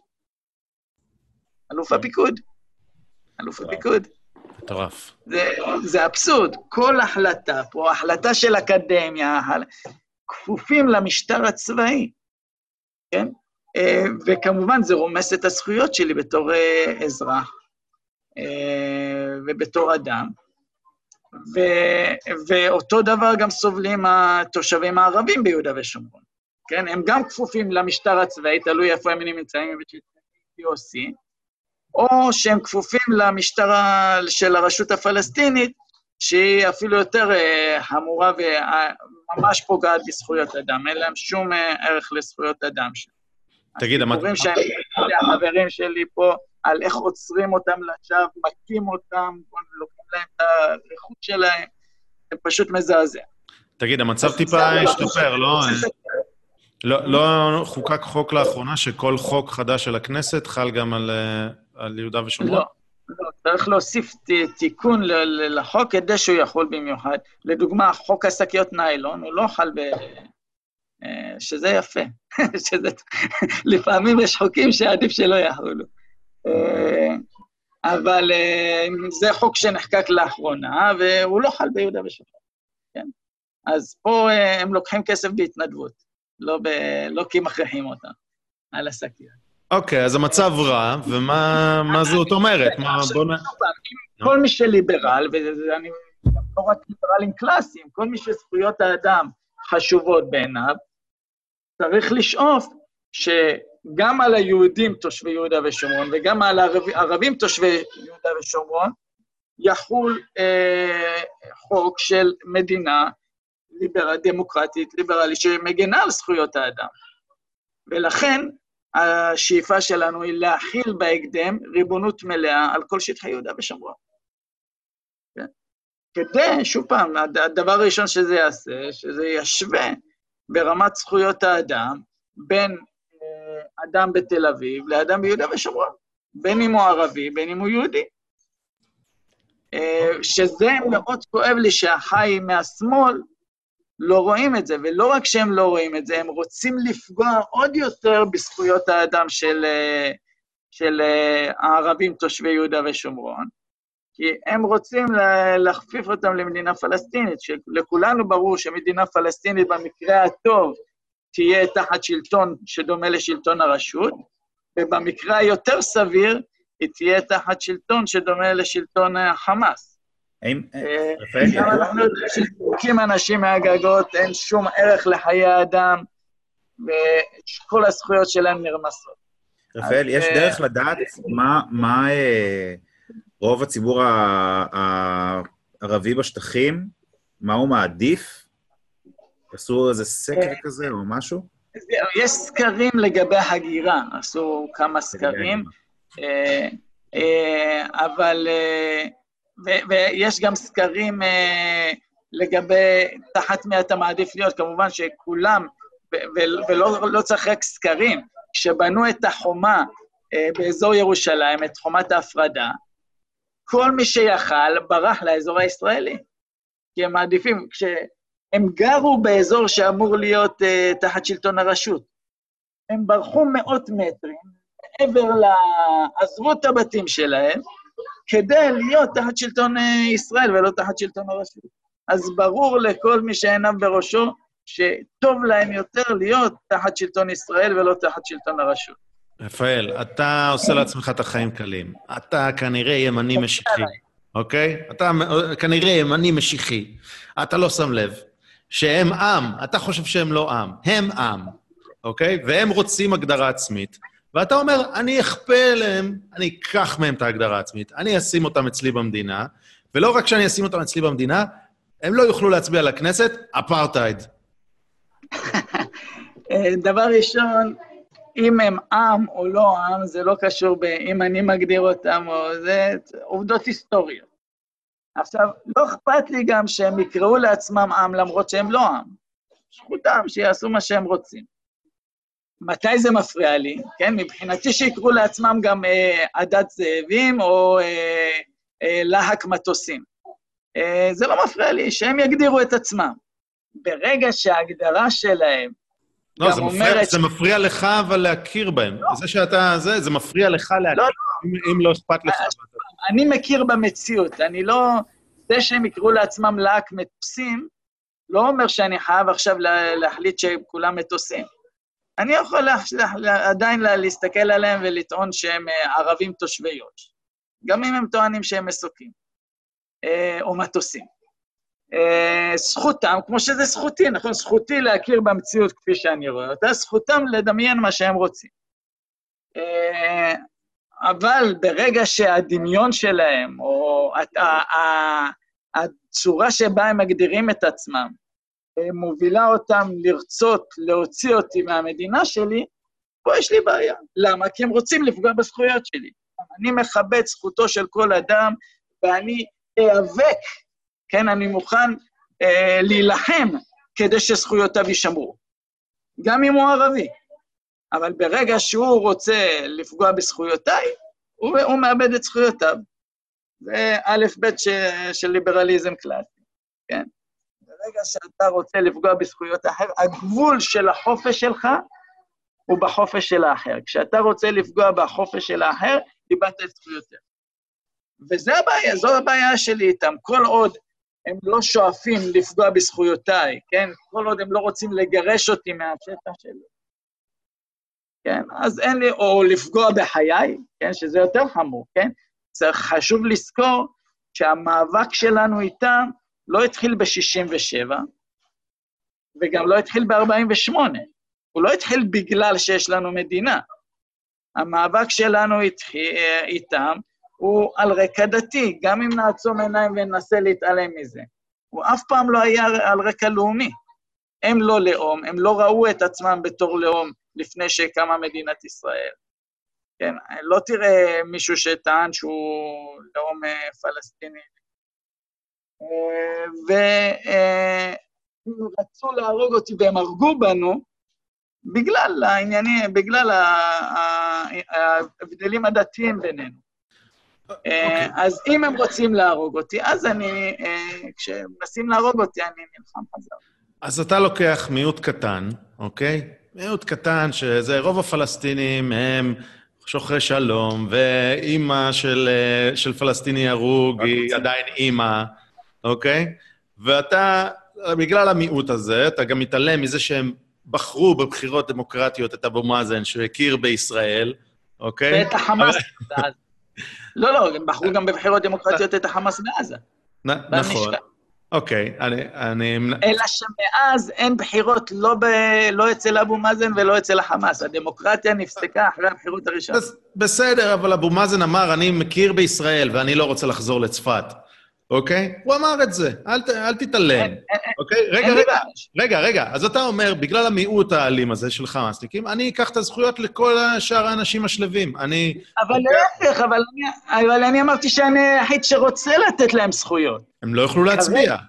השמאל שהעביר אותם תחת uh, שלטון הרשות, רק צמצם את החופש שלהם. אני רוצה להגביר את החופש שלהם. אין אף אחד אחר שמציע להגביר את החופש ואת החירויות של הערבים תושבי יהודה ושומרון יותר ממני. אין אף מפלגה כזאת. אבל איך אתה מתייחס לזה שהם לא יוכלו להצביע? שומרון, החופש שלהם יגדל. כל הצעה אחרת של השמאל תצמצם את החירויות שלהם. רפאל, איך אתה מתייחס לזה שהם לא יוכלו להצביע? כי הם לא היו אזרחים הרי. אין שום אה, אה, זכות יסוד שאומרת להצביע. יש זכות יסוד, אמרנו, על החיים, על החירות, על הקניין. אז הם לא יהיו אזרחים שווים במדינה, זה... הם לא, הם ודאי, הם לא יהיו אזרחים. אין זכות להיות אזרח. יש הבדל בין זכויות אדם לזכויות אזרח. זכויות האדם שלהם, אני אגן ואלחם כדי להעניק להם את זכויות האדם שלהם. אוקיי, אבל זכויות אזרחיות... תעשה לנו סדר בזה רגע. הנה, שחר, שחר, אתה מארצות הברית, אה, על אה, ויזה, נכון? J או H, מה... כן, קצת יותר עכשיו, אבל כן, כן. אוקיי, או שאתה על green card. green card. זה הכי טוב. אוקיי, מצוין. אתה, האם אתה עכשיו מרגיש שאתה באפרטהייד? מה זאת אומרת? אני לא יכול להצביע. יפה, אז אתה, יש אפרטהייד כלפי, כלפיך. זה מדינת אפרטהייד. כי אתה גר שם, אבל אין לך זכות להצביע. Okay. האם אוקיי. אתה מרגיש לא, שזכויותיך נשללו? לא, אין, לא נשללו. יש, אז... יש עשרה מיליון או 16 מיליון כמוך, נכון? עם green card. האם ארצות הברית היא מדינת אפרטהייד? כי 16 מיליון מאזרחיה, מה, מהתושבים שם, שעובדים שם ונול, ויש להם אה, אה, ילדים וזה, עדיין הם לא יכולים להצביע. אבל הוא בא לשם מרצון. מה? אתה מציע, אבל הוא בא לשם מרצון, פה אתה מציע לספח אותם איך? בעצם. אני, להפך, אני לוקח אה, אה, עם, כן, הם טוענים שהם עם, ששם לעצמו למטרה להילחם בי, ואני מוכן להילחם כדי להגן ולהגביר את החירויות שלהם, בניגוד לכל האחרים. עכשיו, אין שום סיבה, אף אחד אחר לא מציע לתת להם אזרחות, למה ממני דורשים לתת להם אזרחות? אני שיפרתי את מצבם, נתתי להם את מלוא זכויות האזרח. אף אחד אחר לא נתן להם את זה. אני, כמו כל האחרים, לא נותן להם... מלוא זכויות האדם, מלוא זכויות האדם, לא האזרח. את מלוא זכויות האדם. אף אחד אחר חוץ ממני לא נותן להם את זה. אני, עכשיו הם דורשים ממני, כל אלה שלא נותנים להם את זכויות האדם, אומרים לי, למה אתה לא נותן להם את זכויות האזרח? למה שאני אתן להם? לא, אתם לא נותנים להם את זכויות האדם שמגיעות להם, אתם דורשים ממני לתת להם זכויות אזרח? אז, אז עכשיו, מה... גם את זה אני מוכן, ל... גם, גם את זה אני מוכן לפתור בסופו של דבר. אם הם היו כולם אוהבי ישראל, הייתי נותן להם גם זכויות אזרחיות. על עיני או על הרסי, למה לא? מה הבעיה? הבעיה שאנחנו במצב מלחמה איתם, אנחנו צריכים להיות עם עיניים פקוחות, כן? לא... ציוויליזציה שרוצה להתאבל. עכשיו, בגלל שהם במצב מלחמה איתי, אם אני אתן להם, גם אם זה מיעוט, כן? גם אם זה מיעוט שבמצב מלחמה איתי, אבל אותו מיעוט יכול לנצל את הזכויות האזרחיות שאני אתן לו כדי לפגוע בי, נכון? אז אני לא יכול לחלק את הזכויות האזרחיות האלה, ואז בעצם לראות שפוגעים בי מבפנים. לכן, נעשה מסלול, כן, מסלול שיכול לקחת 20 שנה, כן, זה, זה ההוצאה של זהות. יש, אנחנו היחידים שנותנים להם זכות בחירה, כן? לא לבחור לכנסת, אלא לבחור מה הם רוצים לעשות עם החיים שלהם. האם הם רוצים להיות תושבים בארץ ישראל, מלוא זכויות האזרחי, האדם בלי זכויות אזרחיות? האם הם רוצים אה, אה, אה, להיות, אה, להגר? רובם רוצים להגר לפי סקרים שעשו, אה, בין, בין 60 ל-70 אחוז רוצים להגר. כרגע לא מתאפשר להם, כי חופש התנועה שלהם מוגבל, וגם לא מאפשרים להם ל, אה, אה, למכור את הנכסים שלהם, את הקרקעות שלהם. יהרגו אותם אם הם יקראו ליהודים. אז לא ממש מאפשרים להם להגר, אה, ואני אשמח לתת, לה, לאפשר להם את הזכות הזאת. הם רוצים להגר, יהיה להם טוב, הם חושבים במדינות אחרות, אני אשמח לסייע להם. ויהיה גם מסלול של אזרחות, אבל כדי להגן על עצמי, הוא יהיה מסלול ארוך טווח, כן? 15, 20 שנה, מי שיראה שהוא נאמן למדינה, לא, כמו, כמו דרישת בארצות הברית, כן, שהוא, אין לו, לא, לא עבריין, הוא לא, אין לו בעיות עם uh, קיומה של המדינה. הוא יוכל להיות כמו ערבי ישראלי. כן, אז אני, אני כבעל green card, יש לי מסלול לאזרחות שייקח, uh, שיכול לקחת כמה שנים. אגב, אני לא מעוניין בו, אבל כן. אני, אם אני רוצה, יכול uh, לעשות מסלול, זה, זה לוקח לפחות חמש שנים, אני חושב, ואז עוברים מבחן, ואני צריך להוכיח שאני, נרש... yeah. שאני, שאני חותם על, ה... על הערכים של המדינה. אז אתה אומר, אפשר לעשות משהו דומה. וזה עבור אדם שבא ממדינה ידידות, ידידותית כמו ישראל. אה. ארצות הברית לא מאפשרת בכלל קבלה של אה, אנשים מסוימים ממדינות עוינות. נכון? אה, הנשיא טראמפ חתם על צו שלא מאפשר אה, אה, ויזה לאנשים ממדינות עוינות, אז ודאי ש... אה, אין, אין לצפות שישראל ת, תחלק אזרחות לקבוצת אנשים שבמצב מלחמתי איתם. ובכל זאת בואו נתעכב רגע על האופציה של, ההגירה. כן. כן. אז אני מוכן לסייע להם. אני מניח שזה מספר, אתה אומר שזה מספרים גדולים. לאן הם יהגרו? איזה מדינה תיקח אותם? או, זה, זה קל. אה, דבר ראשון, יש הרבה מדינות שקנדה הצהירה שהיא תשמח לקבל אותן, אה, ארגנטינה, אה, מדינות אחרות בדרום אמריקה, אבל יותר פשוט מזה, אם בא להם אירופה, הם יכולים אירופה. למה? כי אותו מנגנון שנבנה כדי לתקוף אותנו יכול לסייע לנו.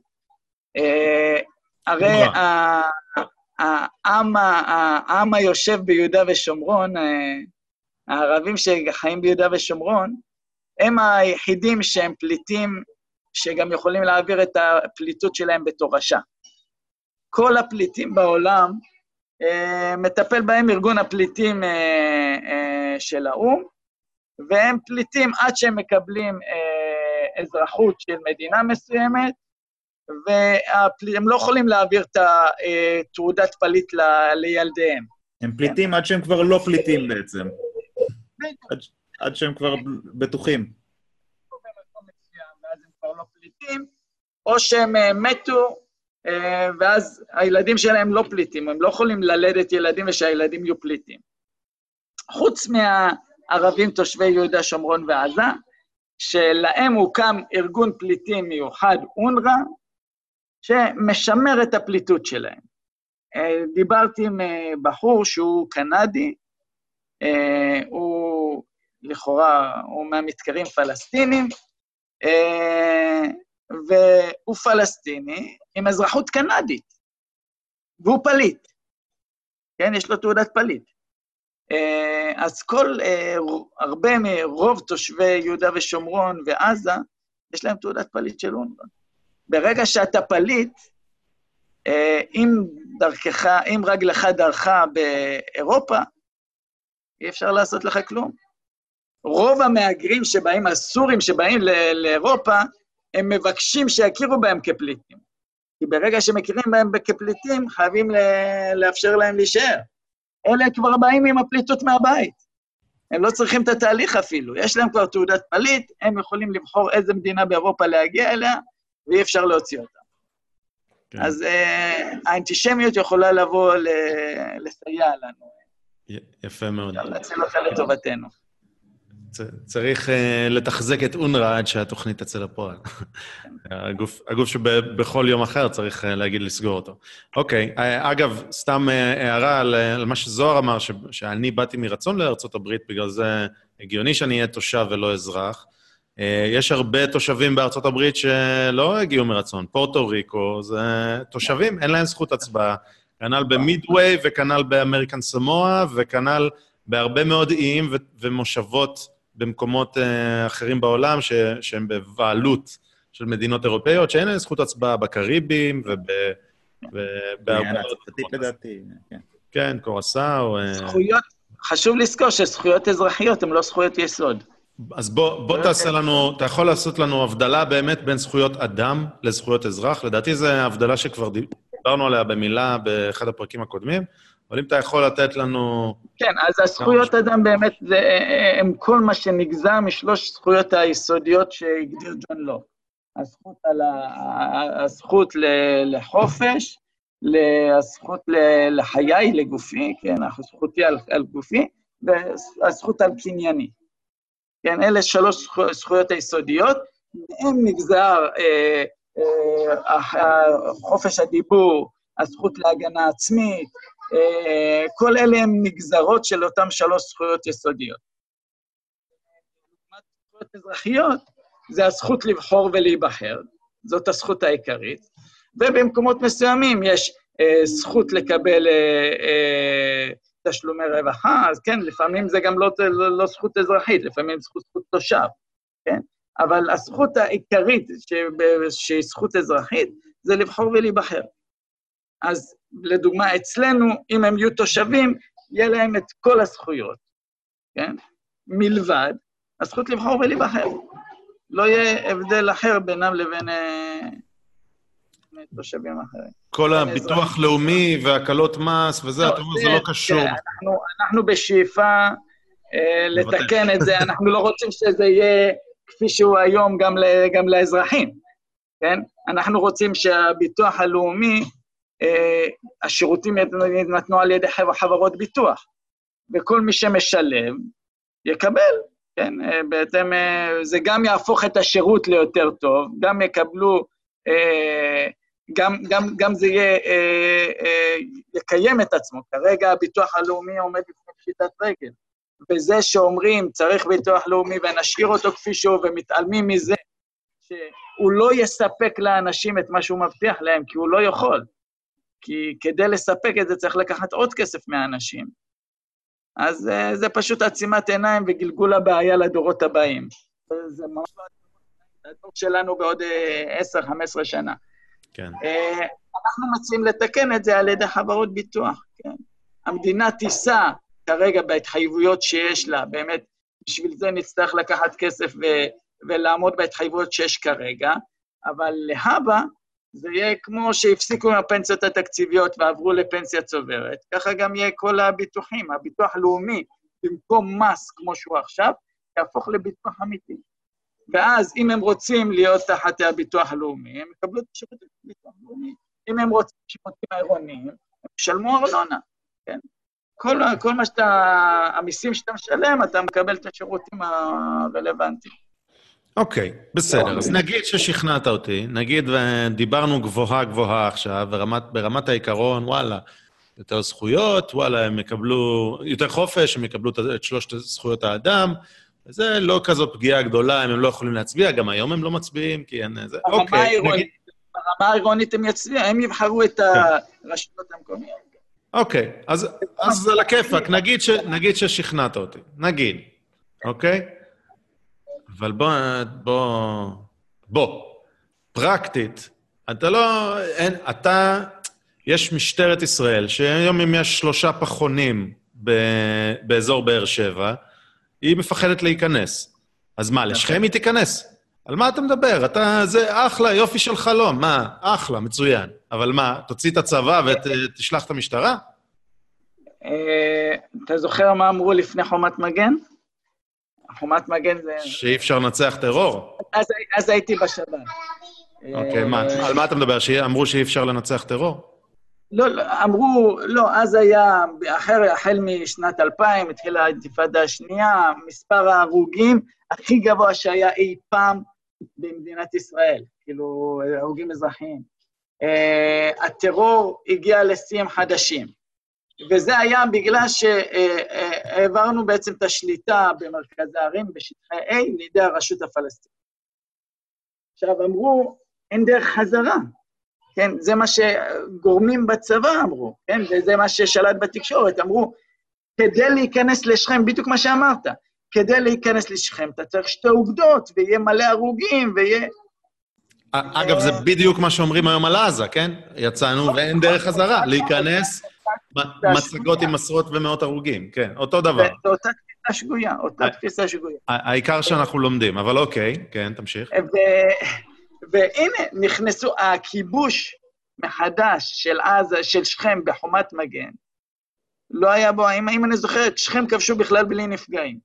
במקום, כש, כשעשו את הכיבוש, היה זה, זה היה תלוי ממש באוגדונרים באותו מקום, כשניסו לעשות את הכיבוש בצורה אה, הססנית ולא החלטית, כמו בג'נין, חטפנו מכה קשה. כשנכנסו בכוחות גדולים, אה, כמו שצבא יודע לעשות, לא היה כמעט נפגעים, והכיבוש היה חלק. והיום, אם רוצים להיכנס לשכם, היום זו החלטה של, אה, אם אני לא טועה, ברמת המ"פ. מ"פ, אולי מג"ד, אבל זה, זה לא סיפור היום להיכנס לזה. אה, מה שלפני חומת מגן אמרו, וואו, זה, אין מצב להיכנס חזרה לשכם. אבל זה כי צה"ל שם, וצה"ל הוא גוף חזק, ומידע... לא, לא, אבל צה"ל לא היה שם. צה"ל לא היה שם. הוא נכנס לשם רק בחומת מגן. בסדר, אתה, ש... אתה רוצה להוציא אותו אבל, אתה רוצה להוציא אותו, שהם ינהלו חיים, והמשטרה לא, תאכוף את החוק. לא, לא, אני לא רוצה להוציא את הצבא. אני רוצה שה, שהמשטר יהיה משטר אזרחי.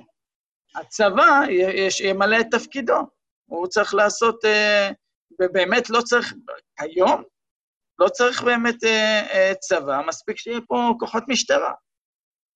אם אנחנו נבין ו- ונשלוט, זה כן, אם תהיה תחנת משטרה ישראלית בלב שכם, אם דגל ישראל מתנופף שם, כן, וידעו שעל כל הפרה של הסדר מתייחסים אליהם כמו שאמורים להתייחס למי שמפר את הסדר ולמי שמסכן חיי אדם, אז, אה, אז יש שקט. ברגע שאתה מהסס, אז uh, אתה סופג, והאלימות, כשאתה נכנע לאלימות, האלימות מתגברת. אבל רפאל, אתה מתעלם מהמציאות. אתה מהסס. מדינת ישראל מהססת באום אל-פחם, נכון. ובמוסמוץ, ובנגב, אז אתה עכשיו מגביר לך את הבעיה. אני אומר, פרקטית. לא, אתה צודק בהחלט. איך שהמדינה מתנהלת היום בתוך ישראל הקטנה, זה שגיאה קולוסלית, כן? ואנחנו משלמים על זה. כן? אנחנו משלמים על זה בעיבוד הריבונות בתוך שטחי ישראל. אנחנו, אין לנו ריבונות בחלק מהאזורים שבהם נמצאים הבדואים. כמו שאמרת, ישראל מפחדת להיכנס לערים ערביות מסוימות. המשטרה, כן? כדי להיכנס אתה צריך מבצע צבאי. וזה בגלל שאנחנו לא מפעילים את הכוח שיש לנו. ויש לנו כוח, וזה שוב פעם, לא צריך כוח צבאי, כוח שיטורי, כן? להפעיל את ה... ובשביל זה, זאת הסיבה שעבורה הוקמה המדינה, כן? לזכור מה, מה, למה אנחנו צריכים מדינה, לספק ביטחון במערכת משפט. ואם את הביטחון, אם אזרח ישראלי לא יכול להרגיש בטוח כשהוא נכנס ל, ל, אה, לכפר קאסם, אז זה בעיה. זה אומר שהמדינה מועלת בתפקידה, היא מאבדת מהלגיטימציה של קיומה, שהיא לא מספקת את הביטחון הזה. אוקיי. Okay. אה, אגב, אנחנו מקליטים את זה יומיים אחרי מחאת האתיופים, יוצאי אתיופיה האלימה. ואני אני לפחות, בהקדמה אנחנו, אנחנו נדבר על זה קצת, אבל uh, אני חושב שזו תופעה דומה. ברגע שאתה אומר, טוב, אני אאפשר, רק שיחסמו כבישים, רק זה. אה, נכון, אז, אז זה רק escalating, זה רק uh, הולך ומידרדר. למי שלא איתנו באותו ראש, חסימת כבישים זו אלימות. נכון. אוקיי, אז בוא נקשה עליך עוד קצת, ונראה לי שאנחנו מתקרבים לסיום. אתה רץ במפלגה, שראש המפלגה, משה פייגלין, הוא לא רק שהוא חוסם כבישים סדרתי, הוא זה שהתחיל את כל הטרנד. הוא בתש... בשנות ה-90 חסם כבישים. מה זה חסם? מה שהיה לפני יומיים משחק ילדים. הוא היה חוסם, חבל על הזמן. אז מה, אתה, איזה, איזה צביעות. באמת, הוא ארגן באמת את החסימה הכי גדולה אי פעם, אה, וזה במסגרת של מרי אזרחי בלתי אלים. זה הבדל מאוד מאוד מאוד חשוב.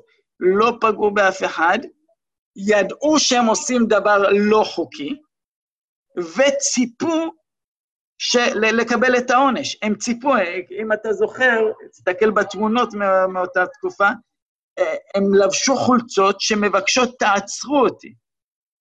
כן, זה מה שהיה כתוב להם על החולצות. הם באו מתוך ידיעה שהם עושים דבר לא חוקי, והם מוכנים לשלם את המחיר. הם, הם מוכנים להיעצר בלי להפעיל אלימות, לא כנגד השוטרים שבאים לעצור אותם, ולא, בוודאי בוודאי שלא כנגד אזרחים. מרי אה, אה, אזרחי בלתי אלים, והאפשרות לקיים אותו, זה אבן יסוד בקיומה לאורך זמן של, אה, של מדינה ליברלית. אתה אומר, זה האמצעי האחרון של האזרח. בדיוק, זה גם ככה היה בארצות הברית, מרי אזרחי בלתי אלים, ככה היה בהודו, ככה היה בכל המקומות שבהם לקחו מצב שבו המדינה אה, פגעה בזכויות האדם, והצליחו לשנות אותו בצורה לא אלימה. כן? ברגע שהמרי האזרחי הופך להיות אלים, אז הוא כבר מאבד מהלגיטימציה שלו. או אלים, או שאתה אומר, לא מקבלים את הדין, מתנגדים למעצר, או זה. אוקיי. בדיוק, אם אתה, כן. אם, אתה, אם אתה בא ואתה חושב שאתה יכול להפר חוק ולא לשלם את המחיר, אז אתה טועה, המדינה... אבל אם אתה בא ואומר, אני מוכן לשלם את המחיר, כן? אבל בואו נראה אתכם עכשיו, אני מוכן להיעצר, אני רוצה שתעצרו אותי, לא רק מוכן, אני מבקש שתעצרו אותי. ואנחנו באים, 200 אלף איש, ורוצים שתעצרו את כולנו, זה אמור לשדר ל, ל, למדינה, אתם בבעיה. אתם עושים משהו שהוא לא ראוי. וזאת הדרך לשנות את ה... לצערי, זה לא הצליח בתקופת אוסלו, אבל זאת דרך לגיטימית למנוע אה, מהמדינה לפגוע בזכויות האדם. אני רק חייב להגיד בכל זאת שוב את דעתי, ש, שחסימת כביש, אם אתה, אם אתה מונע מאזרח אחר אה, את, ה, את, את האפשרות לעבור, בעיניי זו אלימות. לא משנה אם, זה, אם לא אתה זורק עליו... לא רק בעיניך, גם בעיניי. זו אלימות לכל דבר, זה ודאי, זה אלימות, זה אלימות, אבל אה, אה, יש מקרים שבהם, אה, שוב פעם, אלימות אה, צריכה להיות מכוונת כלפי אה, מישהו, נכון?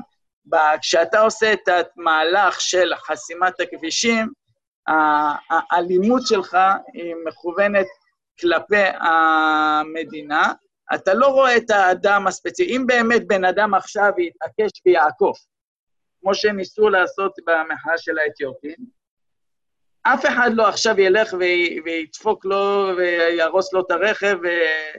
אה, ויפגע בו. אה, כי אז האלימות מכוונת כלפי האדם הספציפי, וזה לא ראוי. וזאת הייתה הבעיה במחאה שראינו שלשום. באמת, זה התגלגל ממרי אזרחי שהיה יכול להיות מוצדק, למרי אזרחי שהוא לא לגיטימי בגלל שהם הפכו אותו לאלים.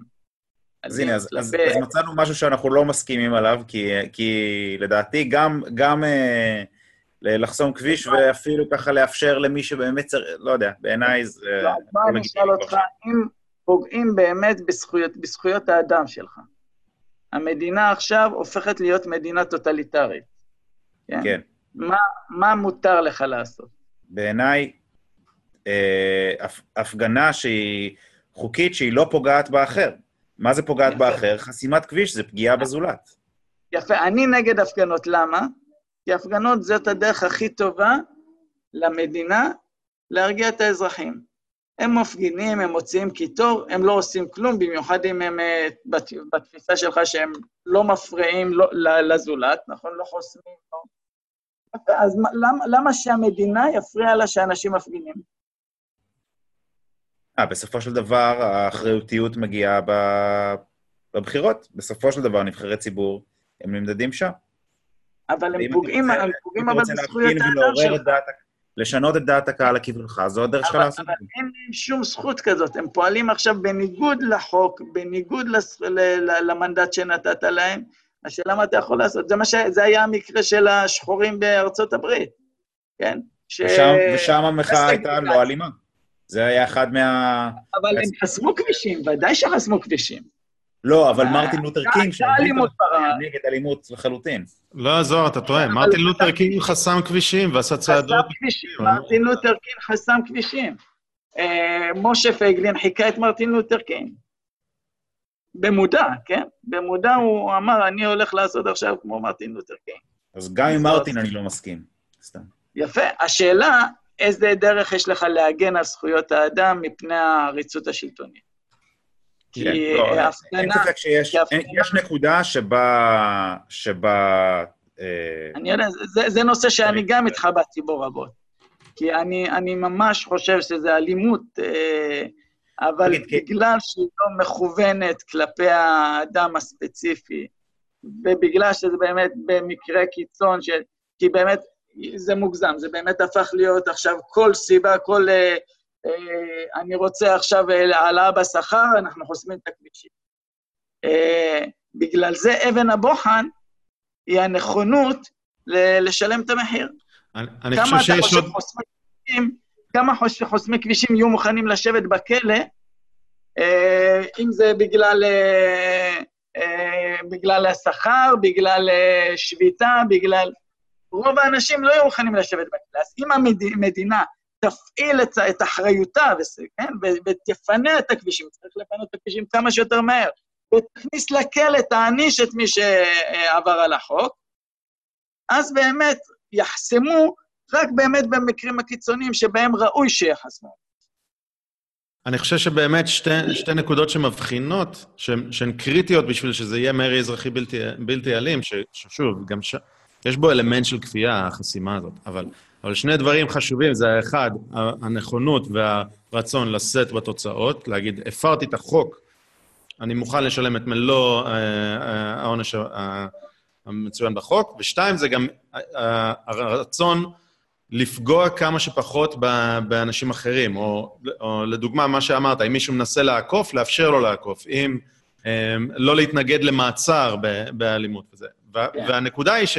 שאתה, שהדבר הזה יהיה יעיל רק אם תהיו מספיק אנשים שיעשו את זה בצורה לא אלימה. כלומר, אם תהיו עשרה אנשים ולא תתנגדו למעצר, זה יסתיים תוך רגע, לא יעיל, לא כלום. אבל אם תהיו מאה אלף איש, אז עכשיו באמת זה כבר מראה שיש פה משהו אמיתי, ואתם לא מתנגדים למעצר, אבל אי אפשר לקחת את כולכם למעצר. אה, ואני באמת חושב שזה... שיש פה הרבה גווני אפור. אה, לא, אני, אני אשים קישור לפוסט שכתב uh, משה פייגלין בנושא בימים האחרונים, שמנסה לעשות את ההבדלה הזאת ולהסביר את זה, uh, וזהו, זה, זה מאוד מעניין. אבל, אבל ללא ספק, אני חושב ש, שהמאזינים יסכימו שמה שהיה לפני יומיים, או למאזינים זה לפני כמה ימים במחאת האתיופים, הוא לא לגיטימי. לא לגיטימי בכלל. אני מתפלא, גם יש הרבה אנשים שמסכימים עם זה לדעתי. כאילו, ממה שאני רואה. אה, כן, כן, לצערנו יש הרבה טועים. אגב, אני חושב שיש הרבה אנשים שלא מסכימים, אבל מצדיקים, שזה, שזה רע מאוד, אבל זה רע קצת פחות. כן, זה כבר בעיה עם, ה, עם הקוהרנטיות הלוגית שלהם, אבל... אוקיי, יפה. אז אנחנו לקראת סיום. דבר ראשון, אני אשמח אם תוכל, אנחנו מתאפקים מלשאול אותך איך זהו תרוץ, יהיו חיבורים וזה, כי זה לא מעניין, אוקיי? אה, אולי, אולי זה יהיה מעניין, אבל... אה, אבל, אבל גם אנחנו לא נדע עד הרגע האחרון, כי כן. כטבעם של אה, כל אחד, כל צד מנסה למקסם את כוחו לפני החיבור, ומושכים את הזמן עד הרגע האחרון. מזל שיש דדליין. כן. אבל אנחנו נשמח אם תוכל... לתת לך את הבמה, שתגיד איפה אפשר למצוא אותך, אה, באינטרנט או בכלל, איפה אפשר למצוא... בוא, תן ככה פלאגים אה, ונסיים. יש לי אה. דף, דף פייס, פייסבוק מאוד פעיל, שאני משתדל לכתוב בו, תלוי בעד כמה אני פנוי במחקר, אני משתדל לכתוב לפחות פעמיים בשבוע. אה, ושם באמת אפשר למצוא את התפיסות שלי בכל הנושאים, אה, כלכליים, מדיניים, אה, אני בעד צבא מקצועי, צבא מקצועי, אני נגד מעצרים מנהליים, נושאים שהם ממש בכל מגוון התחומים. פשוט לחפש רפאל מינס בעברית, רפאל מינס בפייסבוק, זה הדף שלי, ואני אשמח אם תעקבו אחריי. אה, וזהו. פעילות שטח, משהו בשבועיים הקרובים? פעילות שטח, אני יוצא, אה, אני יוצא ממש, אה, יש דוכנים כמעט כל שבוע. אני עושה כנסים, הכנסים מפורסמים באתר של זהות. החל מעוד שבועיים יהיה לי כמעט כנס כל שבוע, במקומות שונים בארץ, עד הבחירות. אה, ומדי פעם הם מוצאים אה, סרטונים, אה, לפני שבוע וחצי יצא סרטון, עכשיו צילמנו היום סרטון נוסף שיצא בשבוע הבא, בנושא, זה במקרה בנושא כלכלי, על... הייתי ברומניה וראיתי את מחירי, את הרכבי יוקרה שמסתובבים בכביש הרומניה, שהיא מדינה ענייה. כאב, כאב לי הלב שבארץ, אה, אה, במחיר של אה, מזדה 3 בארץ, אפשר לקנות BMW סדרה 3 ב, אה, ברומניה. אתה מכיר את זה מארצות הברית, כן? כשהגעתי לארצות הברית, מכרתי בישראל מולטיפלה שנת אה, 2002, וקניתי בארצות הברית אה, הונדה ג'יפ, הונדה פיילוט, שנת 2005. כן, זה הג'יפ הכי גדול של הונדה, אין אותו בישראל, תשעה מושבים. באותו כסף. של פיאט מולטיפלה שנת 2002. אה, ואין שום, אין שום, אין שום הצדקה לזה. כן, אין שום הצדקה, זה פשוט מיסוי דרקוני על, אה, על הרכבים, וזה לא רק עניין של פינוק או נוחות, זה, זה עולה לנו בחיי אדם, כן? נוסעים ברכבים אה, פחות אה, בטוחים, יותר מזהמים, זה גורם ליותר תאונות, וכשיש תאונות עם רכבים יותר ישנים, אז הנפגעים, זה, יש יותר סיכוי למוות ולפגיעות קשות, אה, והכל כדי לקחת לנו עוד אה, מיסים. בישראל משלמים יותר מ-100% מס על הרכב. אוקיי, okay, אה, יפה. אז דבר אחרון לפני סיום, אנחנו תמיד נותנים המלצת תרבות, אז אנחנו נתחיל, זוהר ואני, כדי ש... שאתה תוכל לחשוב ולהיזכר עוד רגע. זוהר, רוצה לתת לנו המלצה? כן. אמ, אני לא בטוח אם נתתי כבר את ההמלצה הזו, יכול להיות שכבר נתתי אותה בעבר, אבל בכל זאת. אמ, אני, אני אישית עושה אומנות לחימה, אני עושה ג'י-ג'יצו, ברזילאי. אני חושב ש... אה, כאילו, לי אישית זה ממש כיף וזה, אבל ההמלצה היא לא ללכת, לא תלכו לעשות ג'י-ג'יצו, אלא תלכו לעשות משהו אה, משהו שהוא מחוץ לקומפורט זון שלכם, משהו שהוא שונה, משהו שהוא אחר, שחשבתם תמיד לנסות, אבל לא ניסיתם אף פעם. אה, אני עושה את זה כבר שנתיים. אישית, אני חושב שהספורט הזה, יש לו פילוסופיה מאחוריו, והוא מלמד הרבה, אבל עצם זה של לעשות משהו שהוא אה, קשה ולא, ו, ושונה ממה שהיה לי עד אז ביום-יום. אני חושב שזה לימד אותי ופיתח אותי הרבה, חוץ מזה שהכרתי גם אנשים מדהימים וכל השאר, אז, אז ממליץ בחום, צאו מאזור הנוחות שלכם, תעשו משהו חדש. המלצה של אלון גל יצא לך, או של דוקטור פיל. בבקשה, טוב, ההמלצה שלי היא ספר שנקרא Radical, אני לא יודע אם יש לו תרגום בעברית, האמת, של מג'יד נוואז. אה, הוא אה, בריטי ממוצא פקיסטני, אה, שהיה, הספר מתאר את, את סיפור חייו קצת, איך הוא הפך להיות איסלאמיסט, ובילה את זמנו תחת חיזבל תחריר, שזו תנועה אסלאמיסטית של האחים המוסלמים, ורצה להביא את החליפות על העולם, והתהפך, והיום הוא ממש נקרא לו זכויות אדם, ליברל, אה, לא יודע איך תרצו לקרוא לזה, אבל, אה, אבל ממש לא מה שאתם מדמיינים כאיסלאמיסט. אדם מבריק, שיש ערך רב לשמוע אותו, כי הוא היה, ב, הוא היה במקומות ש, שאנחנו בדרך כלל לא היינו, המאזינים. אה, אז זהו, אז, אז רפאל, אתה, אם תוכל... אז זהו, אני מתלבט בגלל, אה, אה, במהלך השיחה עלו שלושה ספרים שבאמת אה, הזכרתם לי אותם מתחום הנשייה. אה, למען האמת, ג'ון לוק, המסכת השנייה, אז אולי נעשה ככה, אחד בעברית, אחד באנגלית. כי התלבטתי בין משה קרוי, אבל אה, משה קרוי, אה, בגלל ש... אה, אני, אני לא מסכים בסופו של דבר, ספר מאוד uh, טוב לקריאה, אבל אני לא מסכים עם כל המסקנות שלו.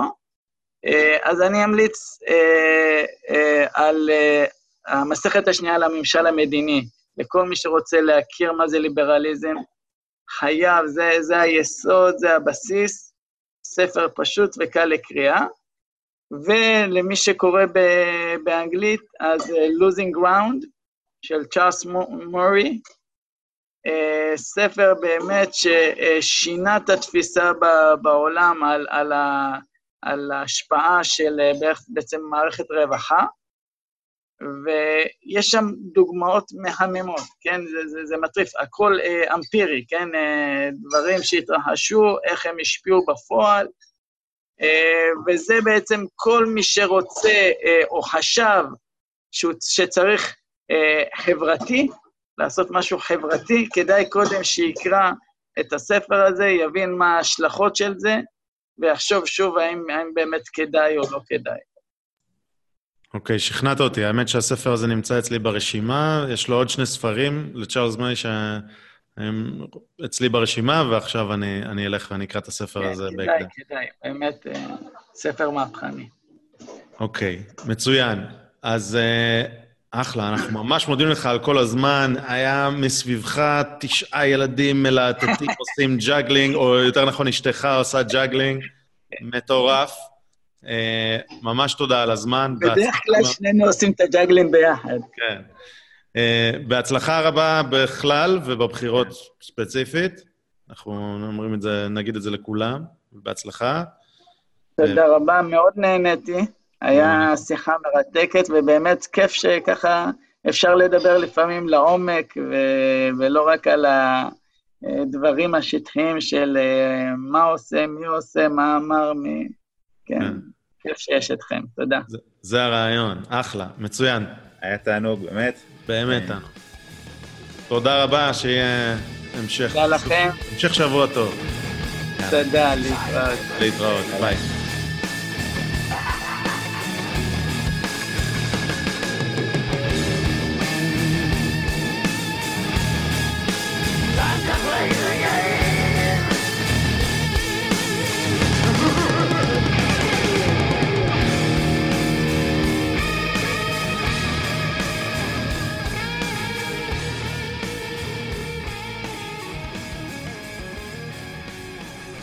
אם אתם מוצאים את הפודקאסט הזה בעל ערך, אז תכתבו לנו תגובות באתר, באימייל, תעקבו אחרינו ביוטיוב, בטוויטר, צייצו אותנו או תשתפו אותנו לחבריכם, כשעוד אנשים ישמעו ויוכלו להאזין, כי אם מצאתם את זה שוב בעל ערך, אז אולי זה שווה.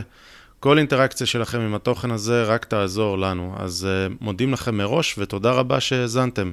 להתראות.